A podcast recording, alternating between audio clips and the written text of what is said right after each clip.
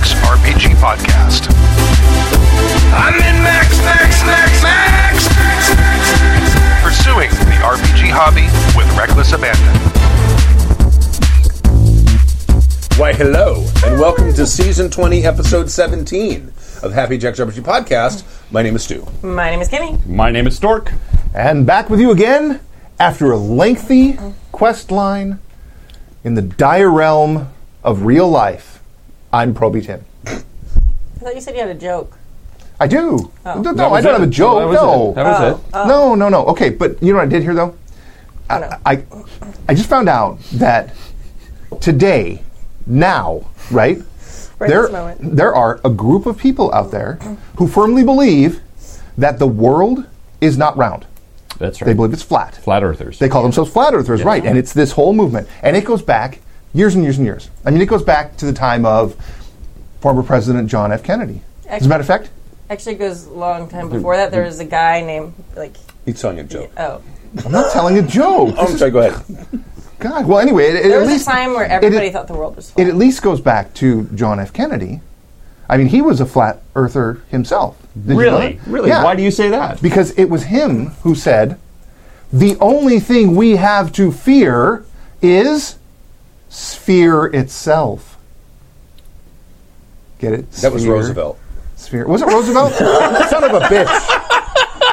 so history, history isn't a strength of Tim's, but we love him anyway. Was it really? Yes, it was Yeah, it really was. I've been It was- I've been rehearsing this all That day. was his fireside chat Yeah. right after Pearl Harbor. Yeah. You can talk about Kennedy, but it's a circular argument. yeah, Ah, it's you- hilarious that you did that. Uh, like, But you did kill that on joke. Dece- yeah, on December eighth. It's great that you didn't remember the speech from Pearl Harbor, though. Yeah. Pearl Harbor happened on December seventh. If you didn't get that reference, I'm explaining it. Yeah, like, oh, sure. Okay, so I haven't been on the show in a number of Now months. you remember why. I'm, I'm a bit rusty, okay? I'm a, I'm a This bit is rusty. a rough crowd. And uh, Um, actually, your joke is in hyster- is not historically accurate. and I rehearsed that goddamn thing all day. And we just got it wrong. Run it by me and I'll, and I'll check your history for you. Dri- driving home in the car, I kept saying it over and over and over again. So that I would- okay, prop I to would the real know great it. worm in the chat room who says that joke fell flat. Oh! yeah, yeah, yeah. Nice. Uh, well, oh, and they're correcting us. Um, actually, inauguration speech, not Pearl Harbor speech. Vampire 54, I want a Zanza link. mode, I want to see a link. and Clan Hannah. Links or didn't happen. Oh, Clan, he, he- you he's a can history nerd. He feel might the know. glasses being pushed Right. up the nose. with Oh, that's an IPA. that. Yeah. Well, here, When it says IPA, have one of these instead. No, that's all right. Well, Uh, if you don't want the Can I see the IPA, can? I'll drink the IPA. I don't wanna. it says okay. The can says Firestone Easy Jack IPA. you right? know, it was Right sitting on right it. next to one of these, and in my just haste thought in it the was dark of the faded? fridge, I thought it was an 805. You- and it's not an 805. You probably thought I'd put it out in the sun so it'd get nice and skunky. well, I, the I label wasn't faded. paying that much attention, and then I was like, yeah, all right, there we go. In this episode of Happy Checks RPG podcast, we're going to continue our GMing tips series and talk about improving improv for GMs. Garrett asks about making fuller, fulfilling filler. Filling filler. making Yes. fulfilling filler. William from Minnesota writes in about player indecision. Dan sends a tale of legend and celebration, and Zombie Heart from SoCal writes in about too much player investment. But first, Hmm. But first, if you'd like to email us, you can email us at happyjacksrpg at gmail.com. That's happyjacksrpg at gmail.com. No. Yeah, that's right. Yeah. Yeah. Um, You've only been saying it for nine years. It's fine. years. We're also on Once the a so- week. we're also on the social meteors, uh, Twitter, Happy Jacks RPG, all one word, and Happy Jacks RPG on Instagrams And as well. Facebooks. and Facebooks. And we actually have a Discord channel now. And there's a Discord channel. So if you go to happyjacks.org slash Discord, and we're actually right now arguing about how Stork is wrong about uh, the Joker's alignment. Yeah. There's no way he's Almost neutral. everything. Yeah, yeah. Oh no, that's right. Just the Joker's alignment. It's not Yeah, that's- almost Everything else he's absolutely right. Yeah. on. it's been like three days, and like Right. we all have different, and we're all like, no, no. In this time period, when this guy was writing Right. it, he's this one, and when this, yeah, Right. it's- and Well, then meaning of this alignment is The blah other, blah blah. The other thing is It, I have succeeded. definitions. definitions of alignment change from edition to edition. They do. right? did. No, That's this what has we come do. up. They- No, And- Oh, we're And, and exciting the sources Joker's here. and the Joker's motivations change from, from book to does. book and era to Yeah. era. I don't recall. yeah. uh, you can also watch us live. Who knew? Well, unless Why? you're doing it Unless right you now. are right now. Yeah. Uh, you can watch us live at happyjacks.org slash live. And we re- stream this show at 8 p.m. Pacific time, 8 p.m. 8 p.m. ish Pacific 8 PM -ish, time, yeah.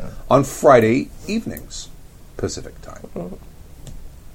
It's Friday in the Pacific. I don't Yes, know where it is where you are. exactly. So, oh, oh um, there's Strategicon, OrCon coming up uh, February. February. how about- Valentine's, 17th. Valentine's Day. con, 17th? Yeah. Oh, that's right around the corner, huh? Yes, I have. Two, I'm running two games. I'm running um, Mongoose Traveler, Uh-huh. Ashes of Exodus. Mm-hmm. Um, the, the the party is going to be going to a d- different part than what the campaign did, and uh, Or didn't do. well, the, Oh, well, You were actually going to follow your plot as opposed to going somewhere else. well, maybe who knows? Uh, and I'm also uh, I, I have been very quickly developing a scaled down version of Moment of Truth, a kids version, Oh, okay. and I developed a Do we call it moment of truth? Oh my god. Moment of Tooth.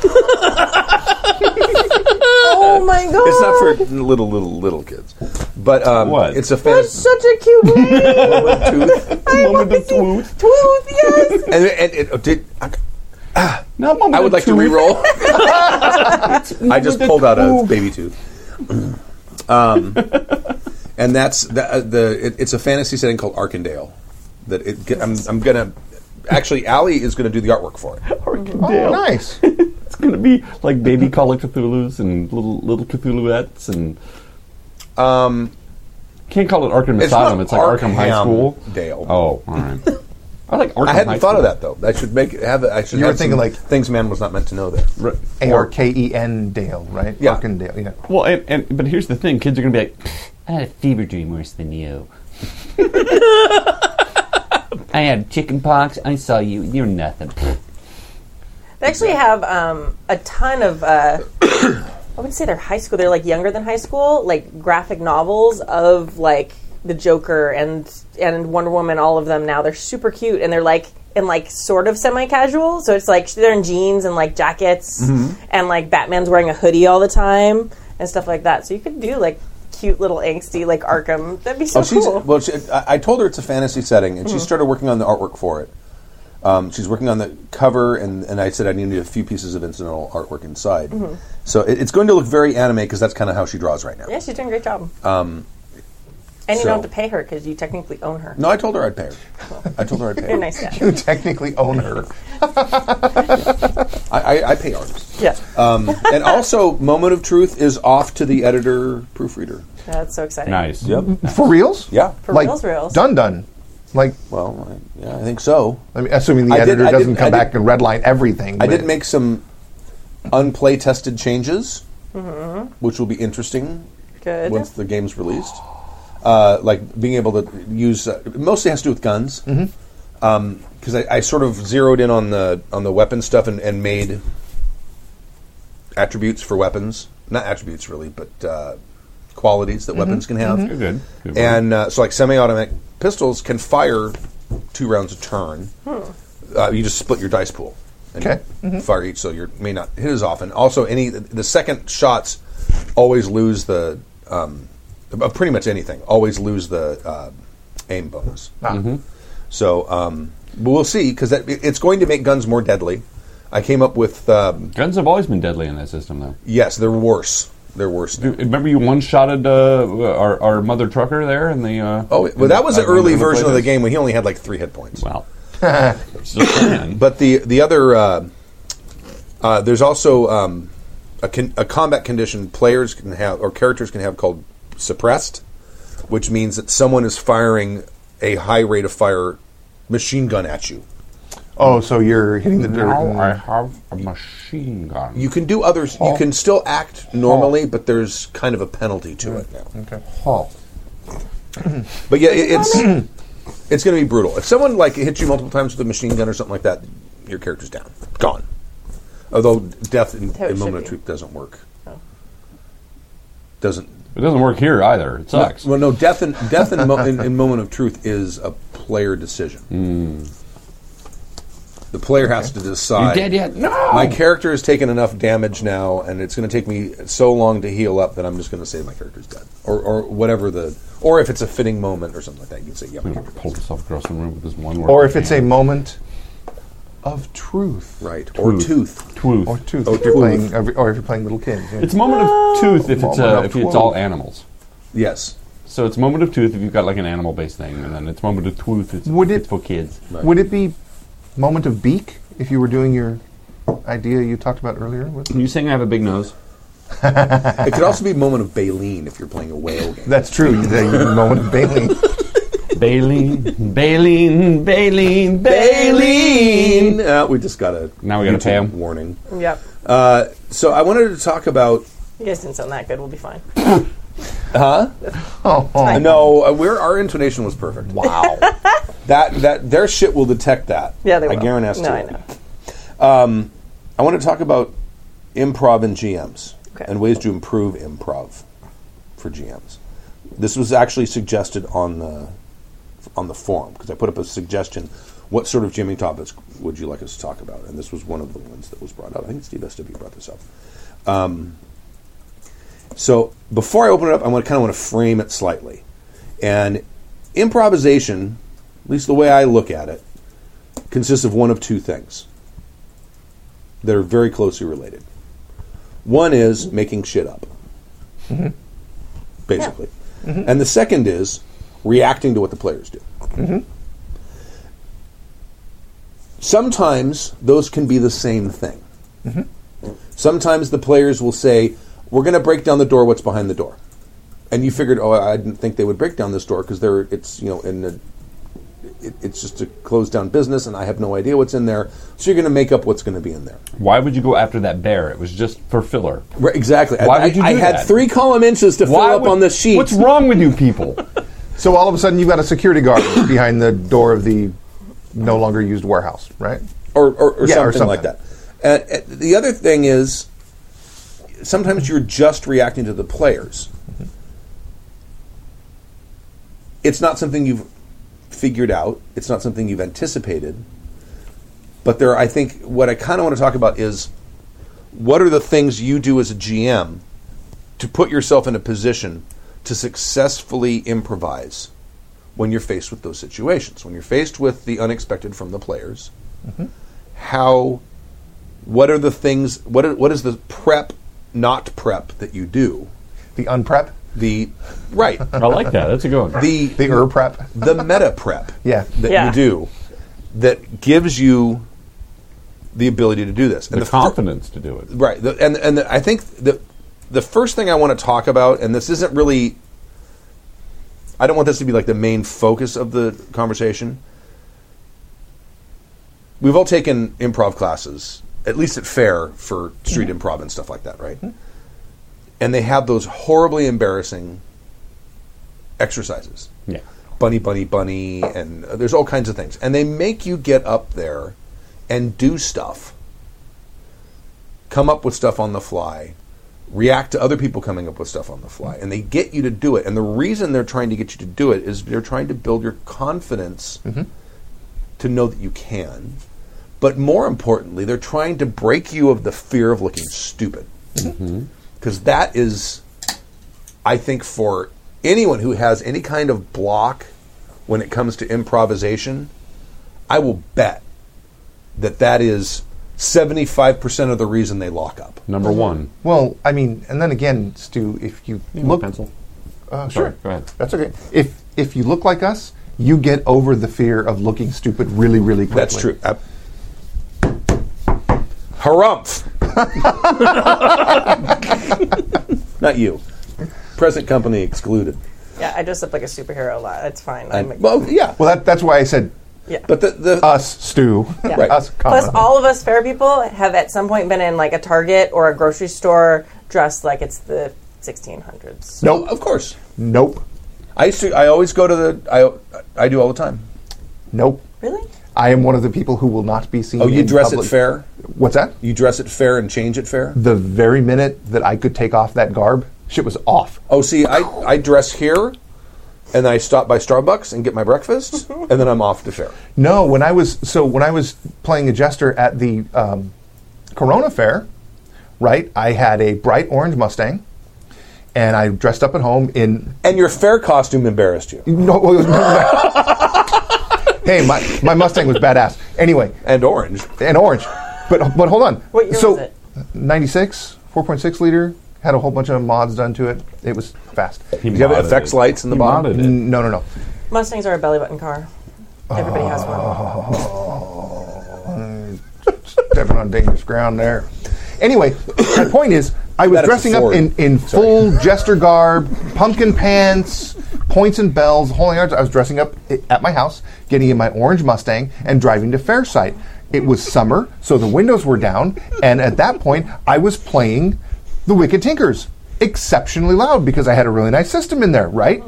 And I pulled up to a stoplight, and I'm, you know, and I just happened to glance over, and there is a lowrider with two of the hardest dudes I've ever seen in my life, both doing this. And you said, God ye good den, mates. No, I, I really quickly just turned down the stereo and gunned it when the light turned green, and that was the last time I ever dressed. they weren't going to shoot you. You think? No way. They felt way too bad to shoot you. Yeah. They're like, oh man, that poor guy. Yeah. like, dude, white people. You don't pick on the mentally handicapped. I mean, they were, they were like, yeah, there's something wrong. I with was him. driving, so obviously that wasn't completely true. Right. So, anyway, So anyway, yeah, sorry.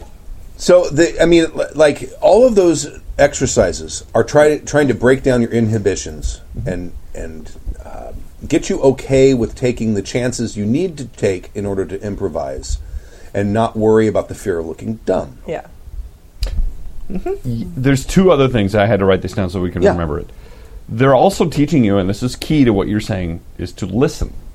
Absolutely. Yeah. Because what they're saying is don't write a script in your head, listen to what the person says, and then you sit, you repeat what they say and answer back. It's one of those exercises. It's very much an in the moment thing. Absolutely.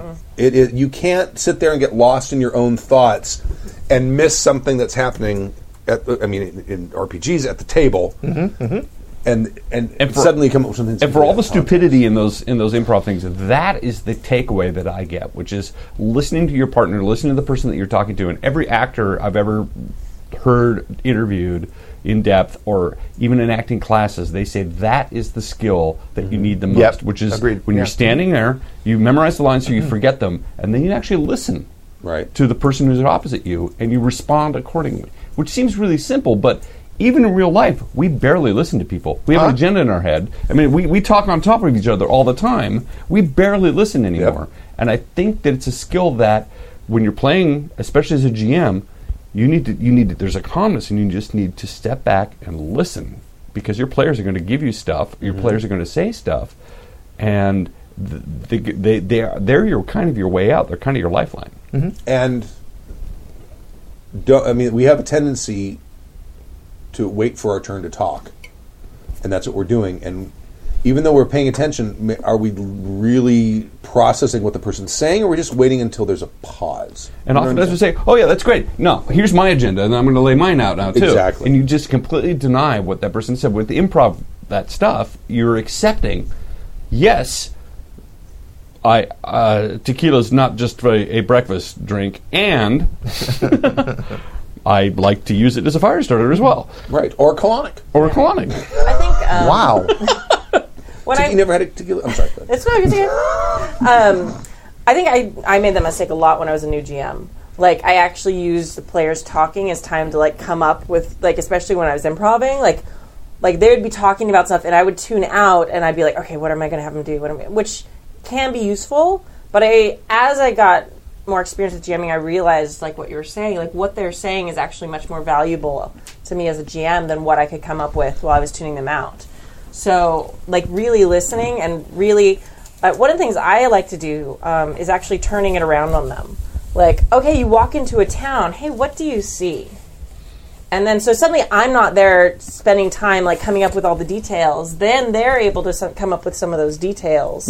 Um, and sometimes, I mean, especially when you're filling, it's it's something you can use a lot more than like when you actually need them to see a specific thing in the town. Right. But you can sometimes let them like, ex- okay, what do you see? Uh, I see, you know, a bar, and, you know, some old ladies milking a cow, and it's like, okay, um, you notice past the old ladies that there's a bunch of barrels sitting by the blacksmith, and they look a little odd or something like that. So you can then add whatever you need on top of that. But you a lot of that filler stuff, like why spend your time doing it when they can do it, and then that that increases their buy-in to the world. Sure. What, Absolutely. what happens to the worm? That's mezcal. Oh, okay.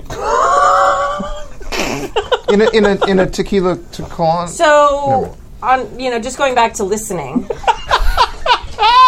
I was- the, the I- importance of listening. Uh, I was hoping that someone would catch me on that one specifically.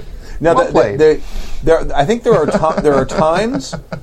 It depends what the player's talking about. I Mm-hmm. think because if they're if they're sitting there and they're coming up with their sort of con- engaging in conjecture, trying to figure out what's going on, you definitely want to listen in Yeah. on Yeah. every bit of that. Yeah. Oh, yeah. If they're bickering about whether they should go left or right, That's the time to go to the you bathroom. can tune out. Yeah, it's that, okay to tune yeah out. that, that, that you can use as stalling and like figuring. That's when he things can out. say, "Okay, what's going to be on the left?" Because I Yeah. figured they would go right. yeah, And I have to pee.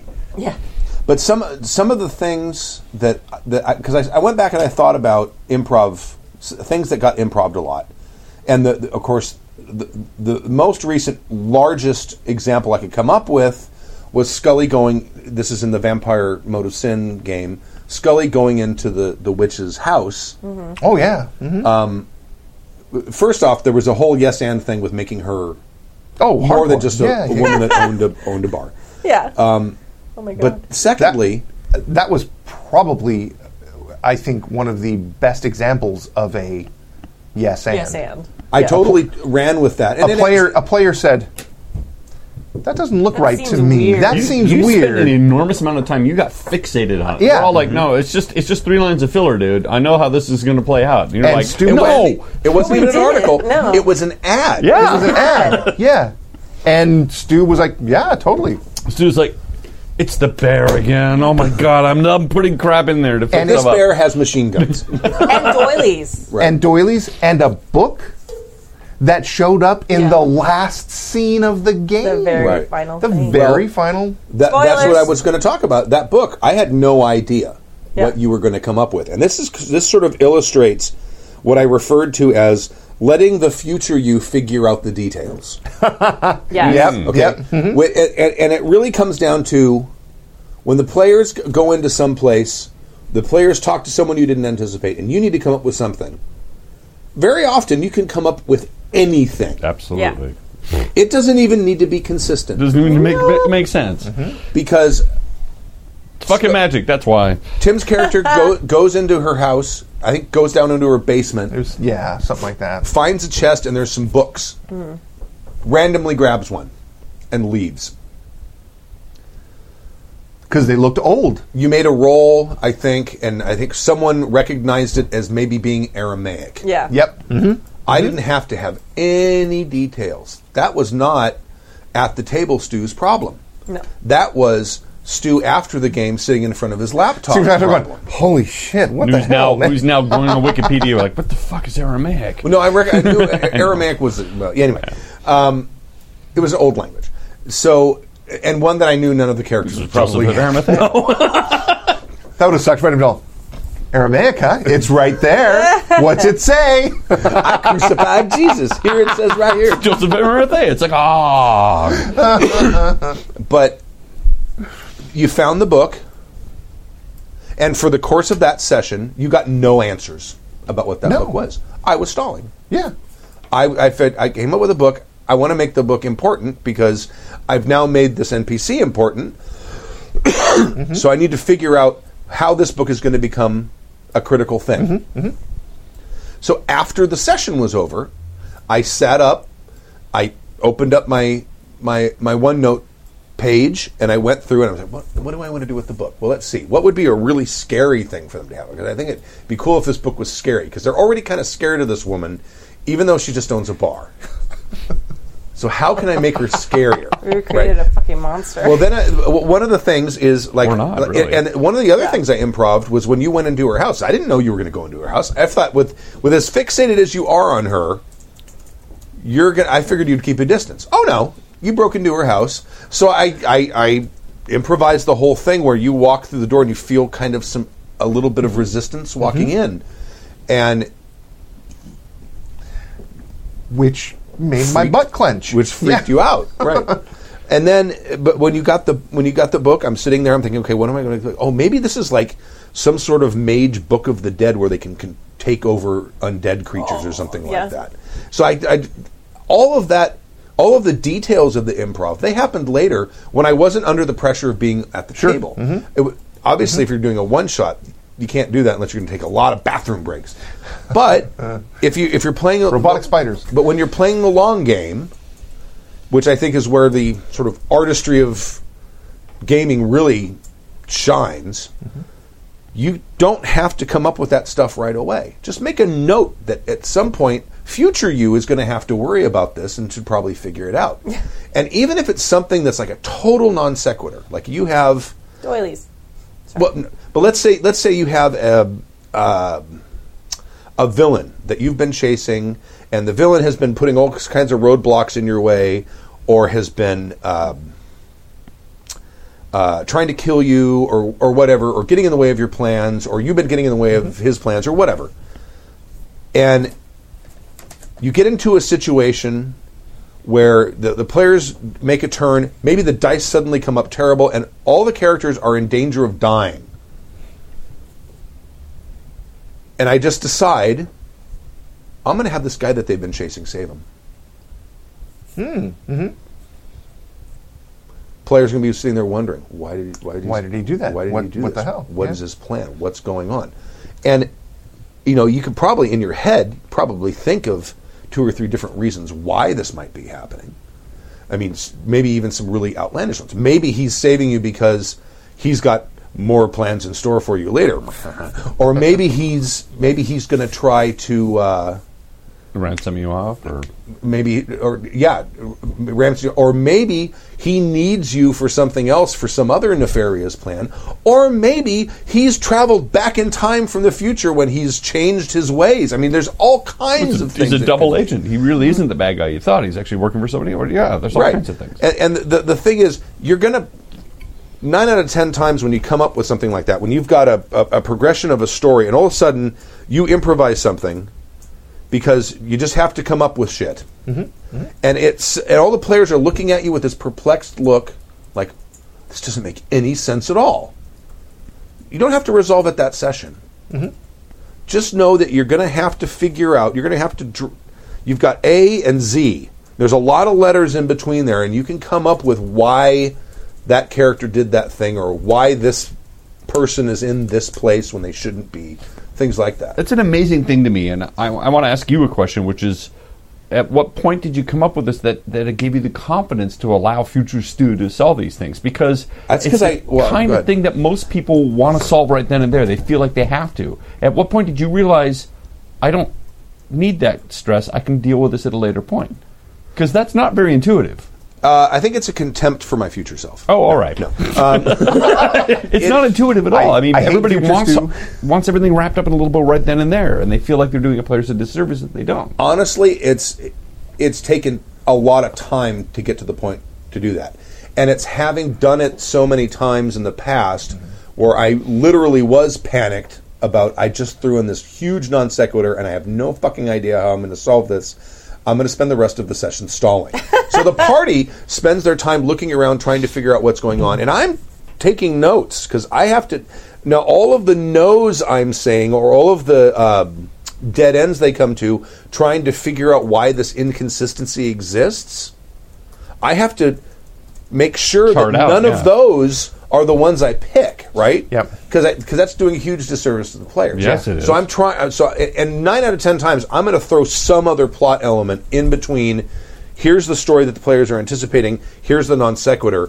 Something in the middle is happening, and and very often that ends up becoming sort of a almost a key, not necessarily a key, but a major plot The side element quest kind of thing, yeah. a side quest or you know, the you know the, the puppet master behind the Yeah. behind the puppet or, or whatever that is. And, and I'll tell you, if Stu had wrapped it all up in a bow, going back to that book thing, um, the book would have just disappeared very far deep down into the sewers, and no one would have ever heard of it again, and the game would have been lesser for it. Right. The fact that Stu did kind of Calvin would have found it.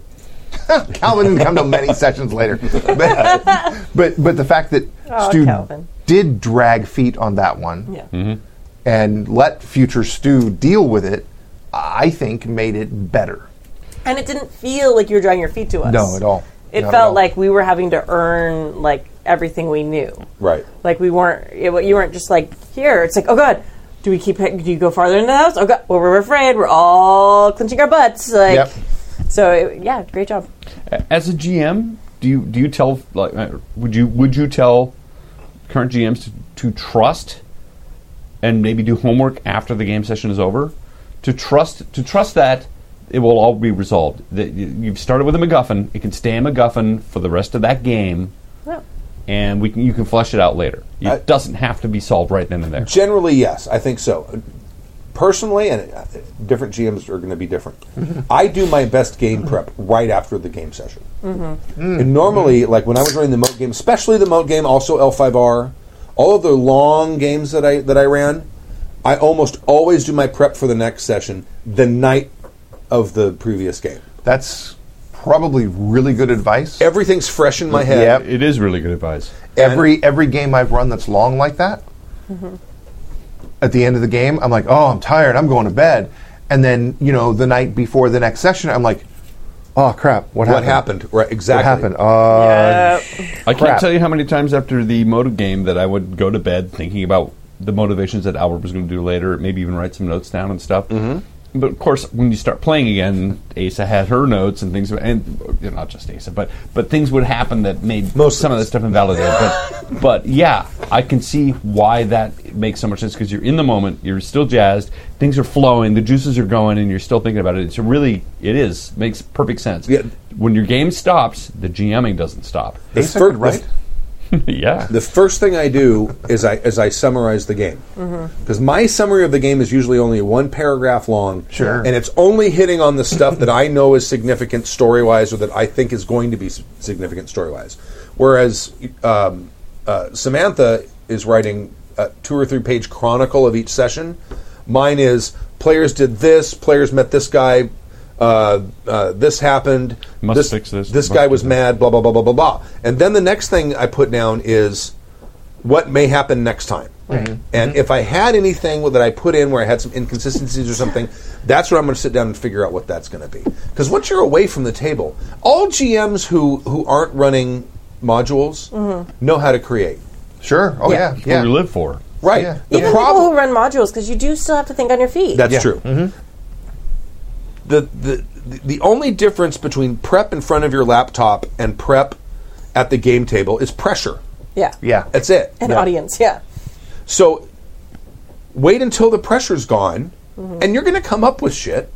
Because if you're a GM and you G, you know come up with your own worlds and uh, own adventures and stuff like that, you've got creativity. Mm-hmm. Just wait until you're not under the pressure. If you can't work under that pressure, and do it then.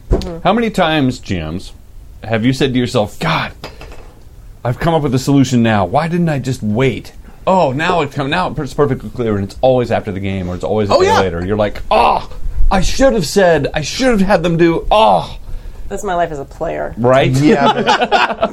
But, My but God. that's that's our life with everything. I mean, Yeah. gosh, if I would have just researched that joke earlier. they did post the links. It is the inauguration. Oh, it is. Okay. Was it the inauguration after the war started, though? I don't know. I didn't click the link. But, like four of them posted. I love the fact that you're able to bring that back as an example. Yeah, that's no, that's very good. good. That's very Yeah. good. I imagine Tying it that had all to up. be. I imagine it had to be Maybe. Yeah. because he, I'm sure. he had Yeah. four inaugurations. Yeah. So, so you bagged on the improv classes and all, but what you're basically saying is you need to prepare. You need to be open and listen, and then and then afterwards flesh out. That's one That way of doing scene. it. That's one way of doing it. And that's one I rely on a lot. Mm-hmm. I think there are more. Yeah, well, I think um, you know, stalling is always super helpful to give you time. Whether it's something you have, you you know, you throw out to have the players discuss. Excuse me, I'm drinking. Um, like to, to stall so they have something to talk about. Whether you have them see, you know, come to a fork in the road and there's two signs, you know, so that then they have to decide, you know, and they have to talk about which way direction it goes while you're planning whatever's going to be the next thing. Like I think that's also, I mean, that's a, that's a technique that they teach you in improv classes sometimes is stalling, like how to do something, you know, wi- and and give the other person time. So when you are the person and you know you're starting off the scene, you talk for a minute. You don't just say, you know, I mean, unless it's someone you've worked with before, it's kind of a dick move to be like, blah. and then just like wait for them to do their thing. Like you have to give them something Give me to jump. lo these many months. What have thou been up to? Uh, yeah, exactly. damn it. yeah. so you want to give them something. So uh, you know, it's the same technique with um, the players kind of being the, the new partner in the in the scene, where you give them something to kind of vamp on while you are then planning like what will happen next. I, I, I'm a, I'm a big fan of stalling. Yes. I've I've made entire careers out of stalling. Yeah. marriage, kids, punchlines. Um, but that, Timing. does- Do your that does research not on a good game make. It is a tool in your chest, but I don't Sure. think it should be. No. I don't think it should be your fallback. I don't think it should be your default. I, I understand that it, it's important to have, but I, I, I, you should stall for the least amount of time that you that you have to. Unless it takes you a great direction, though. Y- yes, it can. Y- yes, and Yeah. it's it can be it can be a reflex default, and people are going to thinking that uh, people will end up defaulting to the fact that you know they're thinking that they're a great GM because they're asking all these open-ended questions of their players and never actually going anywhere. Right. Maybe just reacting to what their players do, and I don't think that that's quite the end game. I, don't- I wouldn't. I would disagree with you because in my jamming style, like I am almost 100% reactionary, which maybe it's not great, but I I feel like like I create like my little like like snow globe of a world for them to play in, and like almost 100%. There's been times where I've run games where I actually don't know how it's going to end Mm-hmm. and wherever they go, like that guy that they end up picking is going to end up being the bad guy. Unless I have to stall, and then it's not going to be that bad guy. It's going to be another bad guy, and it still all makes sense. Because you're trying to fill four hours. Right, because you know a lot of times it's a con game. so um, you know, so I mean, there have been times where it's ma- been so much more interesting than what I had kind of planned in my head to begin with. All right. and they got to a completely different person, and it became a much more complex story um, because they took it in a different direction. You know, they you know focused on the PE teacher being the bad guy instead of the assistant principal because I don't know maybe because they felt bad because I was an assistant principal, so they didn't want the assistant principal to be a bad guy. Well, and PE E teachers are naturally dicks. Of course they're assholes. but I don't Name know. one that isn't. well, okay. Um, you know, so I, I don't think being reactionary and yes anding them is necessarily a bad thing. I know we've had like huge lengthy debates about this. It's, I think, for longer camp, it totally depends on what kind of players you have. But here, my game prep goes down to probably 25% or 10% of what I do at the start of a game when we get into like session six, seven, and eight. right. Because. We fucking talk like crazy. Well, the, the, well part, part of and and w- we we have a lot of very proactive players. These two guys. I know. What? Yeah. What? do you- What? What? Talking, you guys talk. It's not bad. It's just like it's it's it's engaging. We end up like art like I mean have- all our games. I have always considered myself to be a very well thought and soft spoken individual. Mic Right, drop. good. Well, if they think that's great, that's it. I can't do it. I'm sorry, I can't do it. Don't make fun of my boy. But no, I mean it's it's amazing and it's entertaining. But ha- like, and I think it's because we're all really great friends. Like we sit here, and there have been times where we have like debated and argued or just role played for literally like 30 minutes, Oh, longer than lo- that. that, yeah. hours at a time. where like he literally had to do nothing, and we were all super engaged. We were having a great time. Stu could have like gone to a play. And come back and been like, oh, Well, I'll just I'm gonna go read Samantha's- get pizza. Yeah, we're and it's Make a perception roll. Yeah. Right. I'll be back in the I'll be phone. back to breakfast. yeah, so it's not a bad game. Like we're all still having a fabulous time, but like, I mean, and I think some of that is still rooted in the GMing. yes. I sort of got off tangent, The, but pro- the, the, the thing is, if you have players who are gonna who are gonna develop their own agendas for their characters, you need to do less prep. yes, you probably should do less prep. You should probably because you're a you're probably wasting some of your time, and b they're going to have an idea if you've if you've already set up some plot hooks, and you've got very engaged players, which we have. no, You are going to come to the table. They're going to have plans that they're going to want to implement right away because they've been thinking about it for a week or two weeks, and they've figured out okay, this is what we need to do. So Yep. as a GM, s- uh, especially the later sessions of Mode of Sin, a lot of it was okay. So we've just had our, our recap of last session. Now what do you, What do you guys did you wanna guys do? think about? You know, and, and, I- and, and it's, funny, it's funny because I I just read a blog post somewhere about someone who, who said things that you can say besides what do you want to do. right? I don't need to say anything besides what I want to do. Now this is not this may not be necessarily a typical role play. Right. no. And if you have a group that is more passive or quieter or maybe slightly less engaged, then you're gonna your your level of preparation is probably gonna stay fairly constant from the beginning to the end of the campaign. Because you're gonna need to have some way to push them and keep them going. Before we go into that, just Yeah. for a second, I do want to go back to what you were saying about um, like players who you know have Are you waiting ambitions for on their your own. turn to talk rather than listening? No, I was listening, but I was 100 percent listening. But I, before you before you divert into that, I wanted to make one more point. Go, go. And it was, but I think it's you, I think you still have to do prep with players like Tim who have their own agendas for their characters, which is you know something that Scully was famous for. Um, If you can. Yes, but, but it's, a, it's a different kind of prep. Rather than you planning, it's you touching base with those players Mm-hmm. between sessions. Like not necessarily like may, they may not want to tell you their plans because then you can like plan. Get surprised. Right, but you but just touching base with them, saying you know like okay, uh, I I feel is there anything I need to know so I can be ready next session or you know if they don't want to tell you that because then that gives you hints because then you might you know re- know that they're going to plan to call in the prince on to bomb the island. Um, spoilers. Um, then uh, you know just touching base with them so they feel like making sure it's not that they're making stuff up because they feel like you don't have anything and there's a lot of times where i mean we aren't like that like we do this because we like screwing you over um, i mean having fun and Right. playing I mean, but what I mean to i say mean what about- i mean is By screwing over, I mean. yeah, but I, I, I Having think I think touching base and having that communication with different players, saying, "Is there anything I can I can do for you?" Having those RP moments sometimes that aren't at the table, Right. Because there's a lot of times that you did that with us in Mode of Sin, where like you'd say, "Okay, you go here, you're going here. What happens there?" So that we didn't then have to deal with that while ev- during everyone's time here. Right. And, and- and also, just uh, GM talking to players saying, it would be very helpful. Dave and I did this with the Dead Rain game. Yeah. It would be very helpful if we kind of had an idea what direction you guys might go. Yeah, that would have Did been you actually say that? great. I, I uh, was it in that game or was it a different game? That I Oh did no, that? you told us that, and we had no idea Uh, th- right. because we were so busy yelling at each Maybe other. there was a, was it, there might have been another game where I asked that and someone gave me an answer.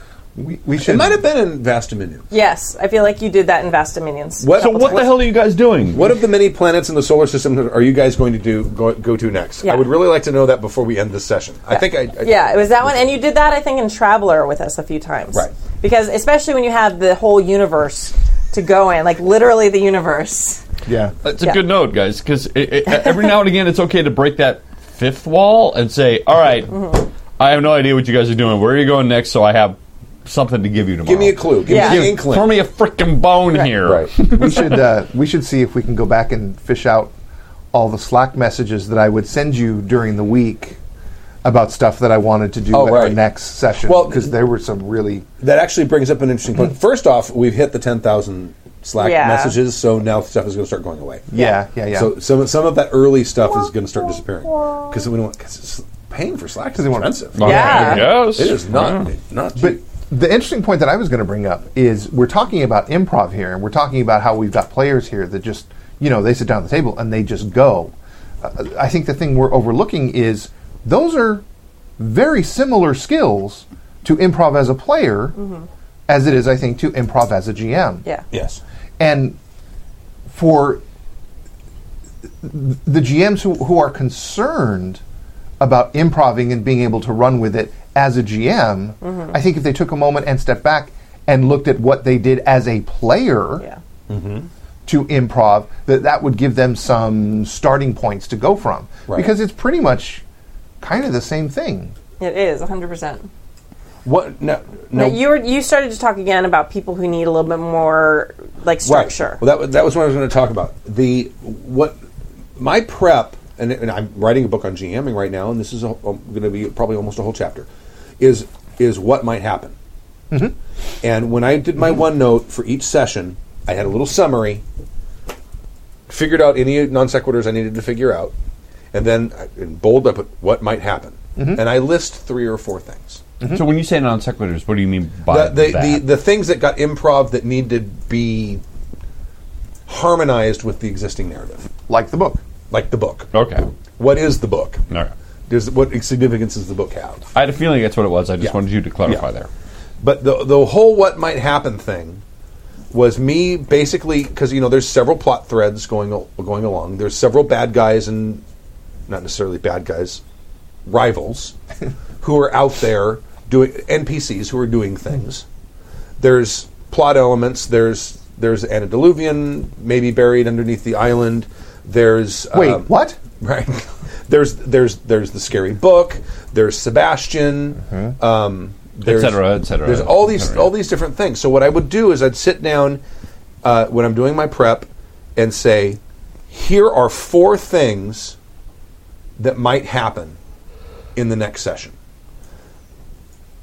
Uh, Sebastian might you might my guys might discover that Sebastian has booked uh, the Gaslight Theater on the island, or you might discover that, or or um, Riley's sire may come and warn you that she's heard that there's a bunch of elder vampires who are headed in this direction because they think this area is in chaos and they want to take over, or um, uh, someone has discovered a couple pages of of the Book of the Dead that you guys found and then maybe gave On back the internet. Uh, right, and and and and and and someone might cause problems with that. So I'll come up with three or four things that might happen in the session. Easily half the time, I don't need to even use any of them. But But that's because of th- these players. But they're there, and I've used, I have used them. Yeah. They're there when there's a lull. Yeah. Mhm. When Yeah. there's a moment when all of a sudden things kind of go, okay, there's a pause here, no one's quite sure what to do. Riley, your phone rings at your. that's side. what I was going to say. It's like you've done that Yeah. prep and you put in your OneNote, and now now you've actually fleshed out your world, and now you have another tab that you can now flick to when you need something to right. To it's the fill up. proverbial someone runs into the room with a gun. Right. Except all of these are in context. Yeah, yeah, yeah. All these are in Yeah. context. Which is actually a problem we have fairly frequently. It's not it's not that we aren't engaged. It's what we're going to talk about in a few minutes. It's a, a good segue to like player indecision. Mm-hmm. Like, and this is something that we faced and um, in Moat, which is like seems to be the the example of the evening a lot. Like where we had so many things happening that we kind of like froze with a little bit of indecision. You should have just let me take over. Sorry.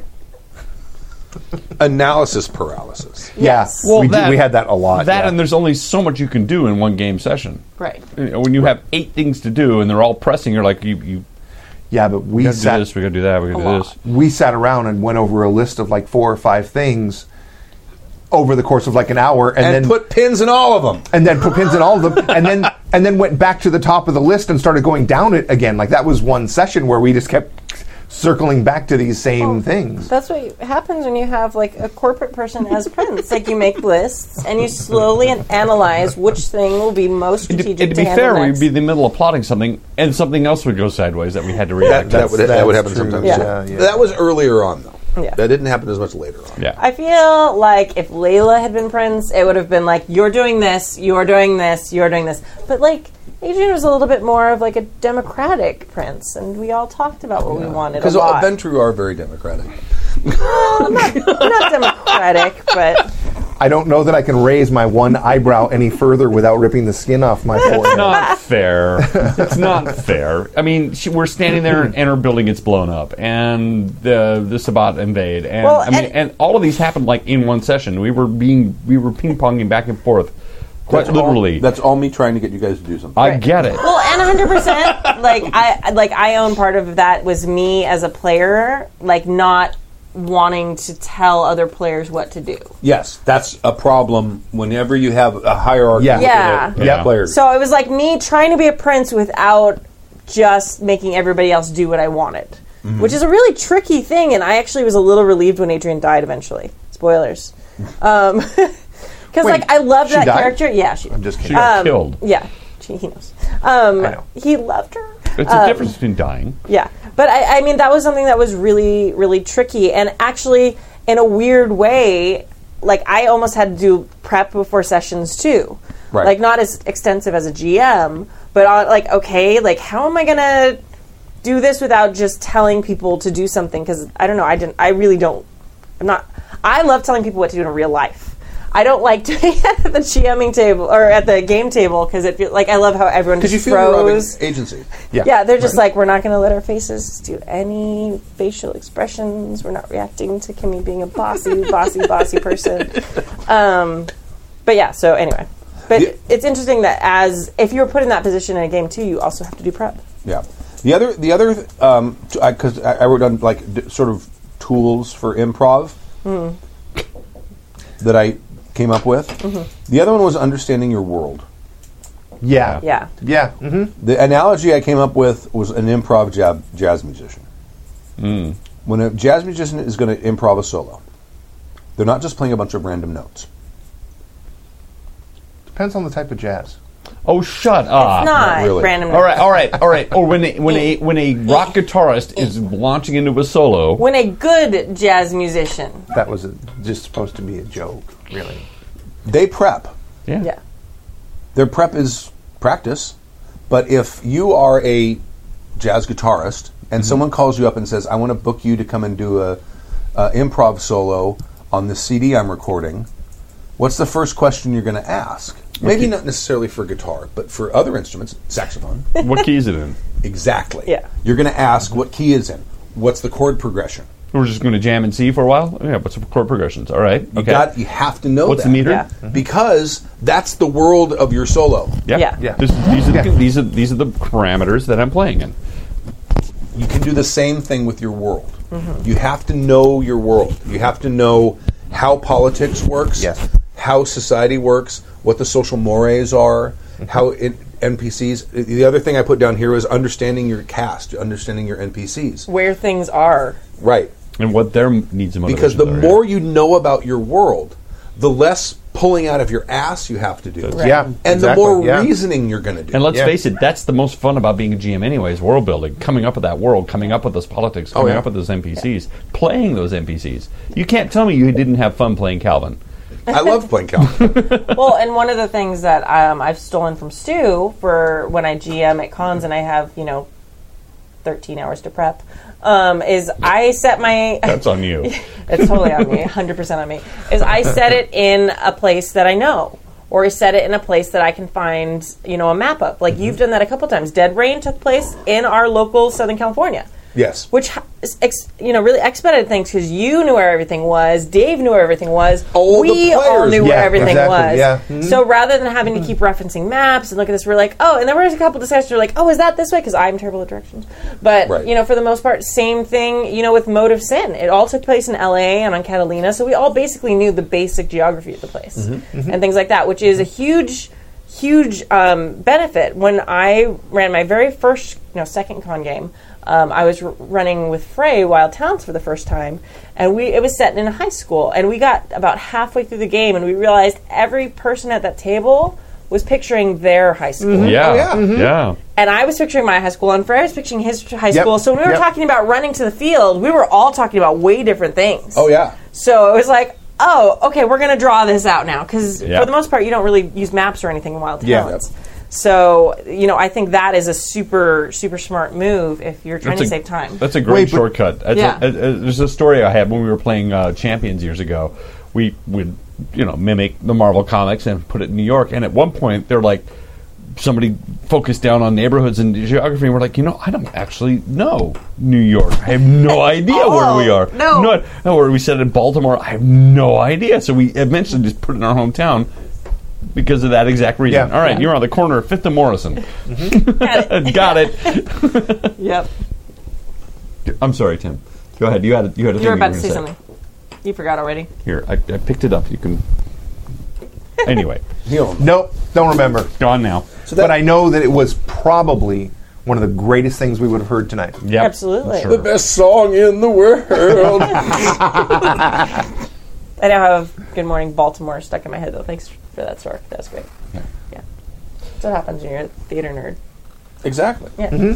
But yeah, I mean, Last song sentence. But I, but I think I think if you have your bad guys and you know what their personalities are like, you know what their capabilities are, and you know what their resources are. I'm hearing a weird noise. Oh, it's gone. Uh, you when the players do something unanticipated that the bad guy has to react to.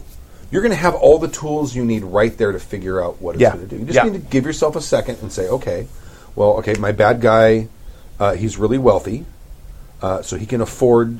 So the party just went into hiding, and I wasn't expecting them to go into hiding, so I need to try to find them. So I'm going to hire like nine private investigators to search around and see if they can find them. Right. They're gonna they're gonna maybe go hang out at uh, grocery stores because wherever it is they're hiding, they might need um, depending on the setting, they might need water or they might need food or um, maybe one of them has a disease and needs medication regularly. So maybe I'm going to stake out the pharmacies or whatever it might be. So you, the so he's going to try to figure out okay this is how i'm going to try to find people and that informed that just informed a fantastic scene in your story Sure. when so and so has is the character with diabetes, it was like I'm out of insulin. I need to go to the store. Okay, they go to the the local Walgreens to go get your your insulin. Yeah, you see a shady character outside of the place, standing there. He's got a collar up and he's wearing a fedora. all private investigators. do. exactly. Yeah. And and and uh, well, you know, he might be following you. He's walking. He seems to be walking in the same direction. He's on the other side of the street, but when you stop, he stops.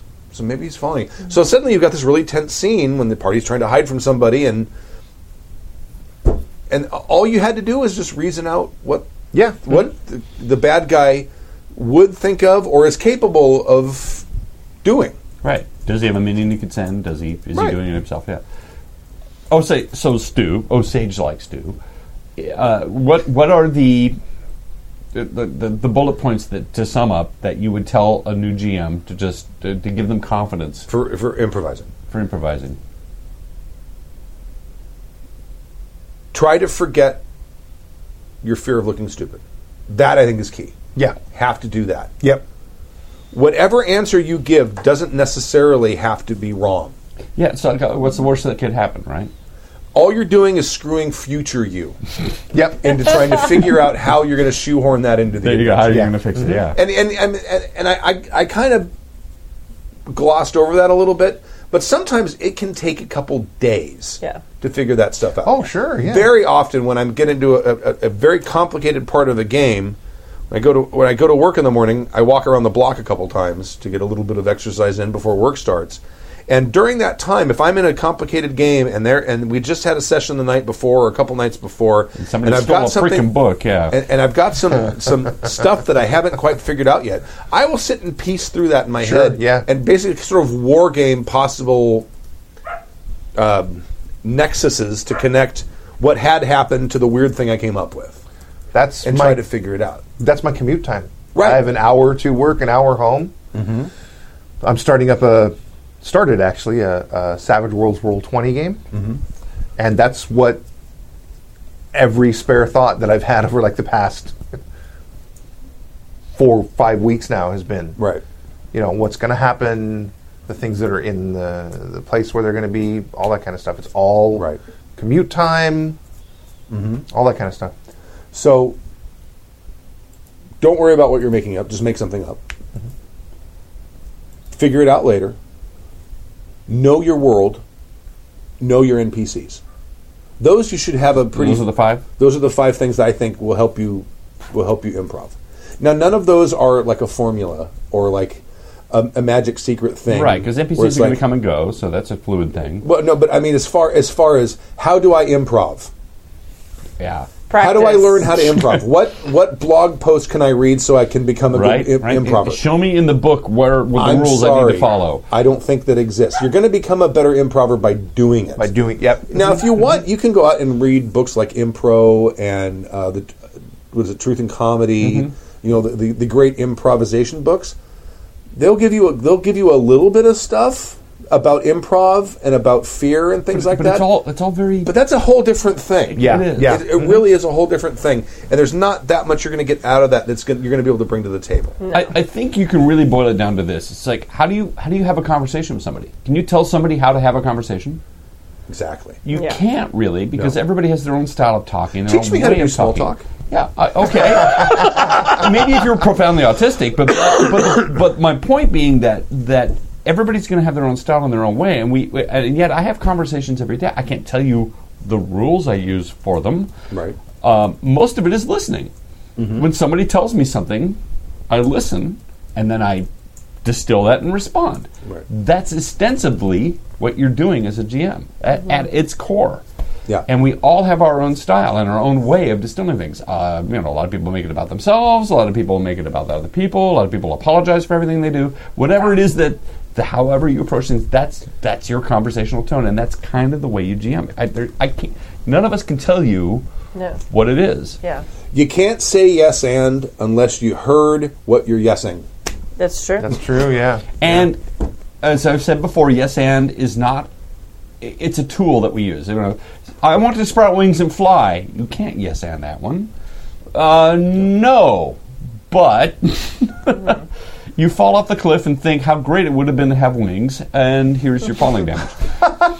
or you know, there's an inventor that lives on a hill over okay, there. He's there you kind of go. crazy, and he's got flying machines. No one knows if they work. You might be able to build one for you. We're playing in D time. and D. We don't have to worry about falling off a cliff. It's fine. That's right. You, yeah. Right. and Once you hit a certain level, you're not going to die. Nope. oh, I'm telling you, the falling down the stairs test works every time. Yeah, That's like it's a great how test. deadly is the system? If you fall down the stairs, oh well, so you can you should trademark immediately that shit. gauge. Yeah. Making That's right. fulfilling filler. Here we go. Thank you. From Garrett. fulfilling filler, yep. You do like it. like the hostess fruit pies with fulfilling filler. Uh, Oh, no, the cherry ones. I haven't had one of those in a long time. Do they even make them anymore? Yes, of course I they remember do. as a kid they were huge, and I think they're much. Oh, they do that with everything. No. Maybe What are we because talking about? I'm They were bigger, small, right? yeah. No, it's just, it's no, no. They ev- they've been shrinking all snack sizes. They have. Oh, yeah. It's because they realized everyone was dying. No, no, no. It's because they want to keep the prices the same at, at certain convenient price points, but co- the cost of stuff goes up. So, like, remember you used to go to a vending machine and buy a bag of potato chips. A bag of potato chips Oh, is that yeah, big. yeah, right. Another bag of potato chips I is remember- that big, and it's ninety percent air. A, as a kid, I could not eat a whole hostess fruit pie. They were huge. That's because now they hold one serving, where before it was They just had- Oh, like good and, luck and mostly air. figure serving. I don't think I, I, I refuse to believe that junk food manufacturers care that much about our health. Well, they got sued, so they started caring about that. I don't think so. And they had uh, they got sued about the air because there's actually a, a potato chip air Yeah. regulation. Yeah, yeah. How much air? Which It's not actually which- air. Which products you can you can you can pump full of air and not have it be considered It's deceptive not actually air. It's, packaging. it's like neon gas or something in there to keep things fresh. I don't, it's not neon. It's I, I don't. it- It's got to I- be inert. Probably ni- nitrogen. It's probably It is nitrogen. It's probably nitrogen. It That's is got to green. suck for cheese puff makers. Because they're all puffed up with air inside. I'm off my mark. I've been gone for a while. Yeah. Hi, Happy Jacks. I'm pretty new. I'm a pretty new DM, about four levels into the first campaign, and for the most part, it's going great. But there's one thing that I'm struggling with. I'm having trouble making the time between things happening, between things happening, interesting. I've already tried shortening that time, but you can't just get rid of this time completely. Any tips on this? How can I make the filler periods more fulfilling? Who Oh, wants yeah. to jump at the bit and give the obvious answer? well, like uh, you just jump ahead in time. They don't All right, have you're to- there. They don't have to be fulfilling. You can't just get rid of this time completely. Yeah. Yes, Yeah, you you can. so I want to travel from one town to the other. All right, you're there. Awesome, yeah. If you want to have something interesting happen, or if you want to foreshadow something, Yeah. if you want to say, okay, this next town is run by an evil wizard. So maybe uh, as you get closer and closer to the town, some of the graveyards, some of the bodies have like crawled their way out and they're like moving along as zombies and skeletons and shit. Or maybe, you know, th- there's refugees coming from the town in the opposite direction as you're coming in. You can have all kinds of other things happen as you get closer to the town. But you don't have to go, okay, day one is passed. Right. Day two is passed. This is not High Guy Gaxium, where you actually like have to hobble the horses, and everybody has to go scrounge for food, and and time management is a problem because it's getting dark. That does not a fun game make anymore. I mean, I mean, if you really want to play a tactical warfare game, that's kind of what that is: is can't- resource management. I mean, depending on the sort of game you're playing, if you're playing a game where resources are super thin, you will at least want to let the players know, okay, you're traveling from this town to this town. It's going to take you two weeks. The first seven days go by uneventfully. Everyone mark exactly. off seven days of There you fresh go. water and there food. you go. Yep, Yeah. perfect. But you can do it just like that. You don't have That's to all it go takes. through every day. I mean, look at it this way. We please, live Please don't go through every day. we live out, we live in you know, Los Angeles area, and uh, sometimes we go to Vegas, and it's like depending on how fast you drive, a four and a half to six or seven hour drive. Sure. depending on traffic, right? How many times have we been sitting in the car going, "Oh my gosh, is this drive ever going to end?" Every time I go to Vegas, why would you want to make that happen in your role playing game? It's not fun. Why would you think it's fun at a table? It's not fun in the car. Why Right. would it be fun in the table? It's nuts. You just go, okay, six hours pass and you're in Vegas. Rad. I can remember. Right? I can remember when World of Greyhawk came out. El- Elvis.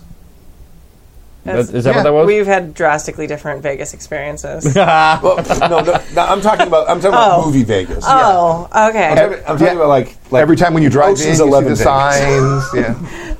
Like, Anyway, I can remember when World of Greyhawk came out. Remember, remember when Greyhawk Yeah. came out? And basically, the whole idea was that you would go from town to town and visit the town, and each town had like a little paragraph and write up and a little section in them, and such. And and it was actually interesting to travel between town and town, and they even gave you wandering monsters and stuff. Sure. But that was kind of the adventure. So I, if that's your thing, if you haven't figured out anything yet, sure, you could have wandering monsters, you could have bandits show up, y- and as you say, you could foreshadow. And sometimes going from one town, which was boring, to another town, which has uh, maybe something else going on, or following following a lead there, can take you there, and that's and that's fine. But don't you don't have to do that all the time and i wouldn't recommend it for ev- any Right. maybe maybe for a fantasy game but i- for sci-fi games uh, even even a hard-boiled detective game it could be really te- tedious take a, take a take a, a lesson from Star Wars.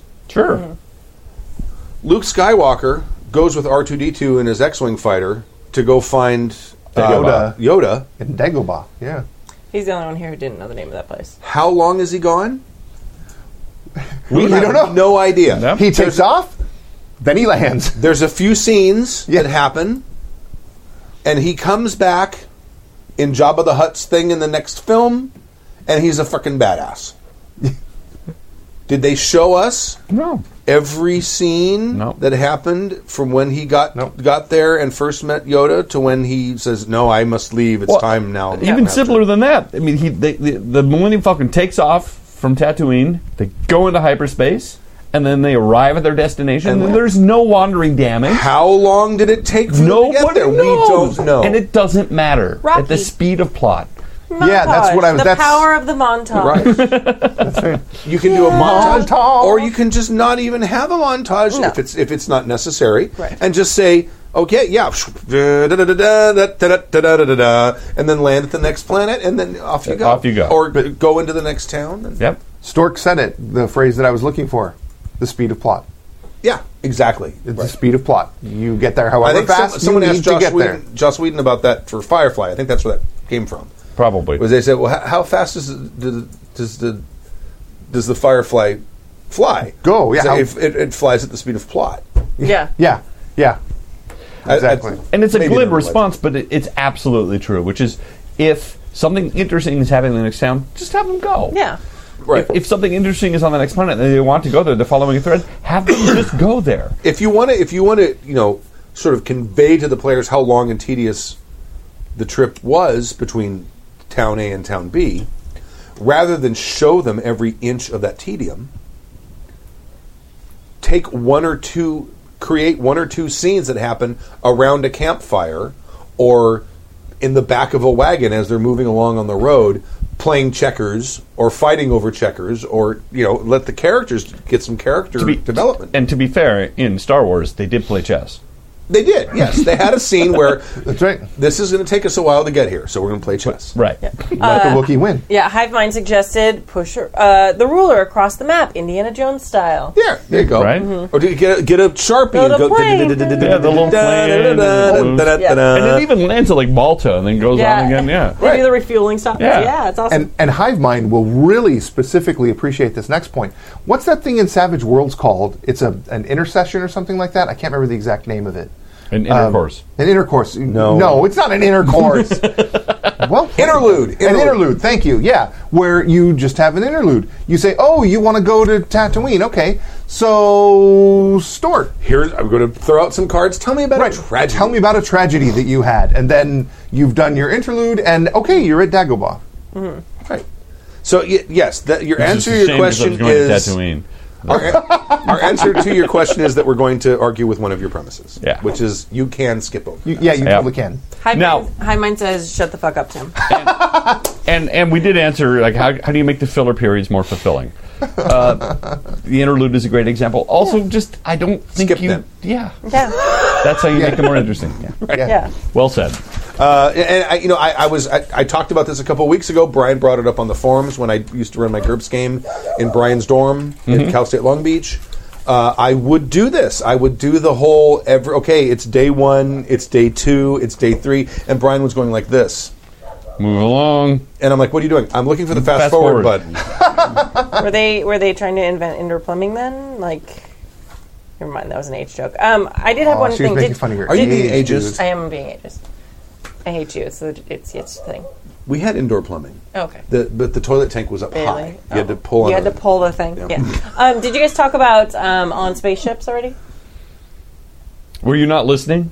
Well, I went to the bathroom We for a were moment. right here when we were talking about Star Wars and playing chess. Yes. No, no, no. I mean, no, no. That yes, I heard that, but I mean very specifically the the throwing out like drama in eh, for in, enclosed situations, tr- enclosed travel situations. go. No. Okay, I just wanted to make sure I wasn't like repeating points, but I, that is the one situation where I'd say that you can have really amazing stuff happen along the way. When people are enclosed in a tin can in space where they can't go anywhere, it does actually provide some really awesome, Dave and I did a whole traveler game. yeah, Yeah, it Based, didn't- ba- with- we were in jump opportuni- space. Yeah, opportunities for those interludes. It's uh, now I find it not as interesting for like fantasy campaigns because there's still like, oh well, I'm mad, so I'm leaving. Like when you're in a tin can in space, it doesn't matter how mad you are. You can't go You nowhere. can't go anywhere.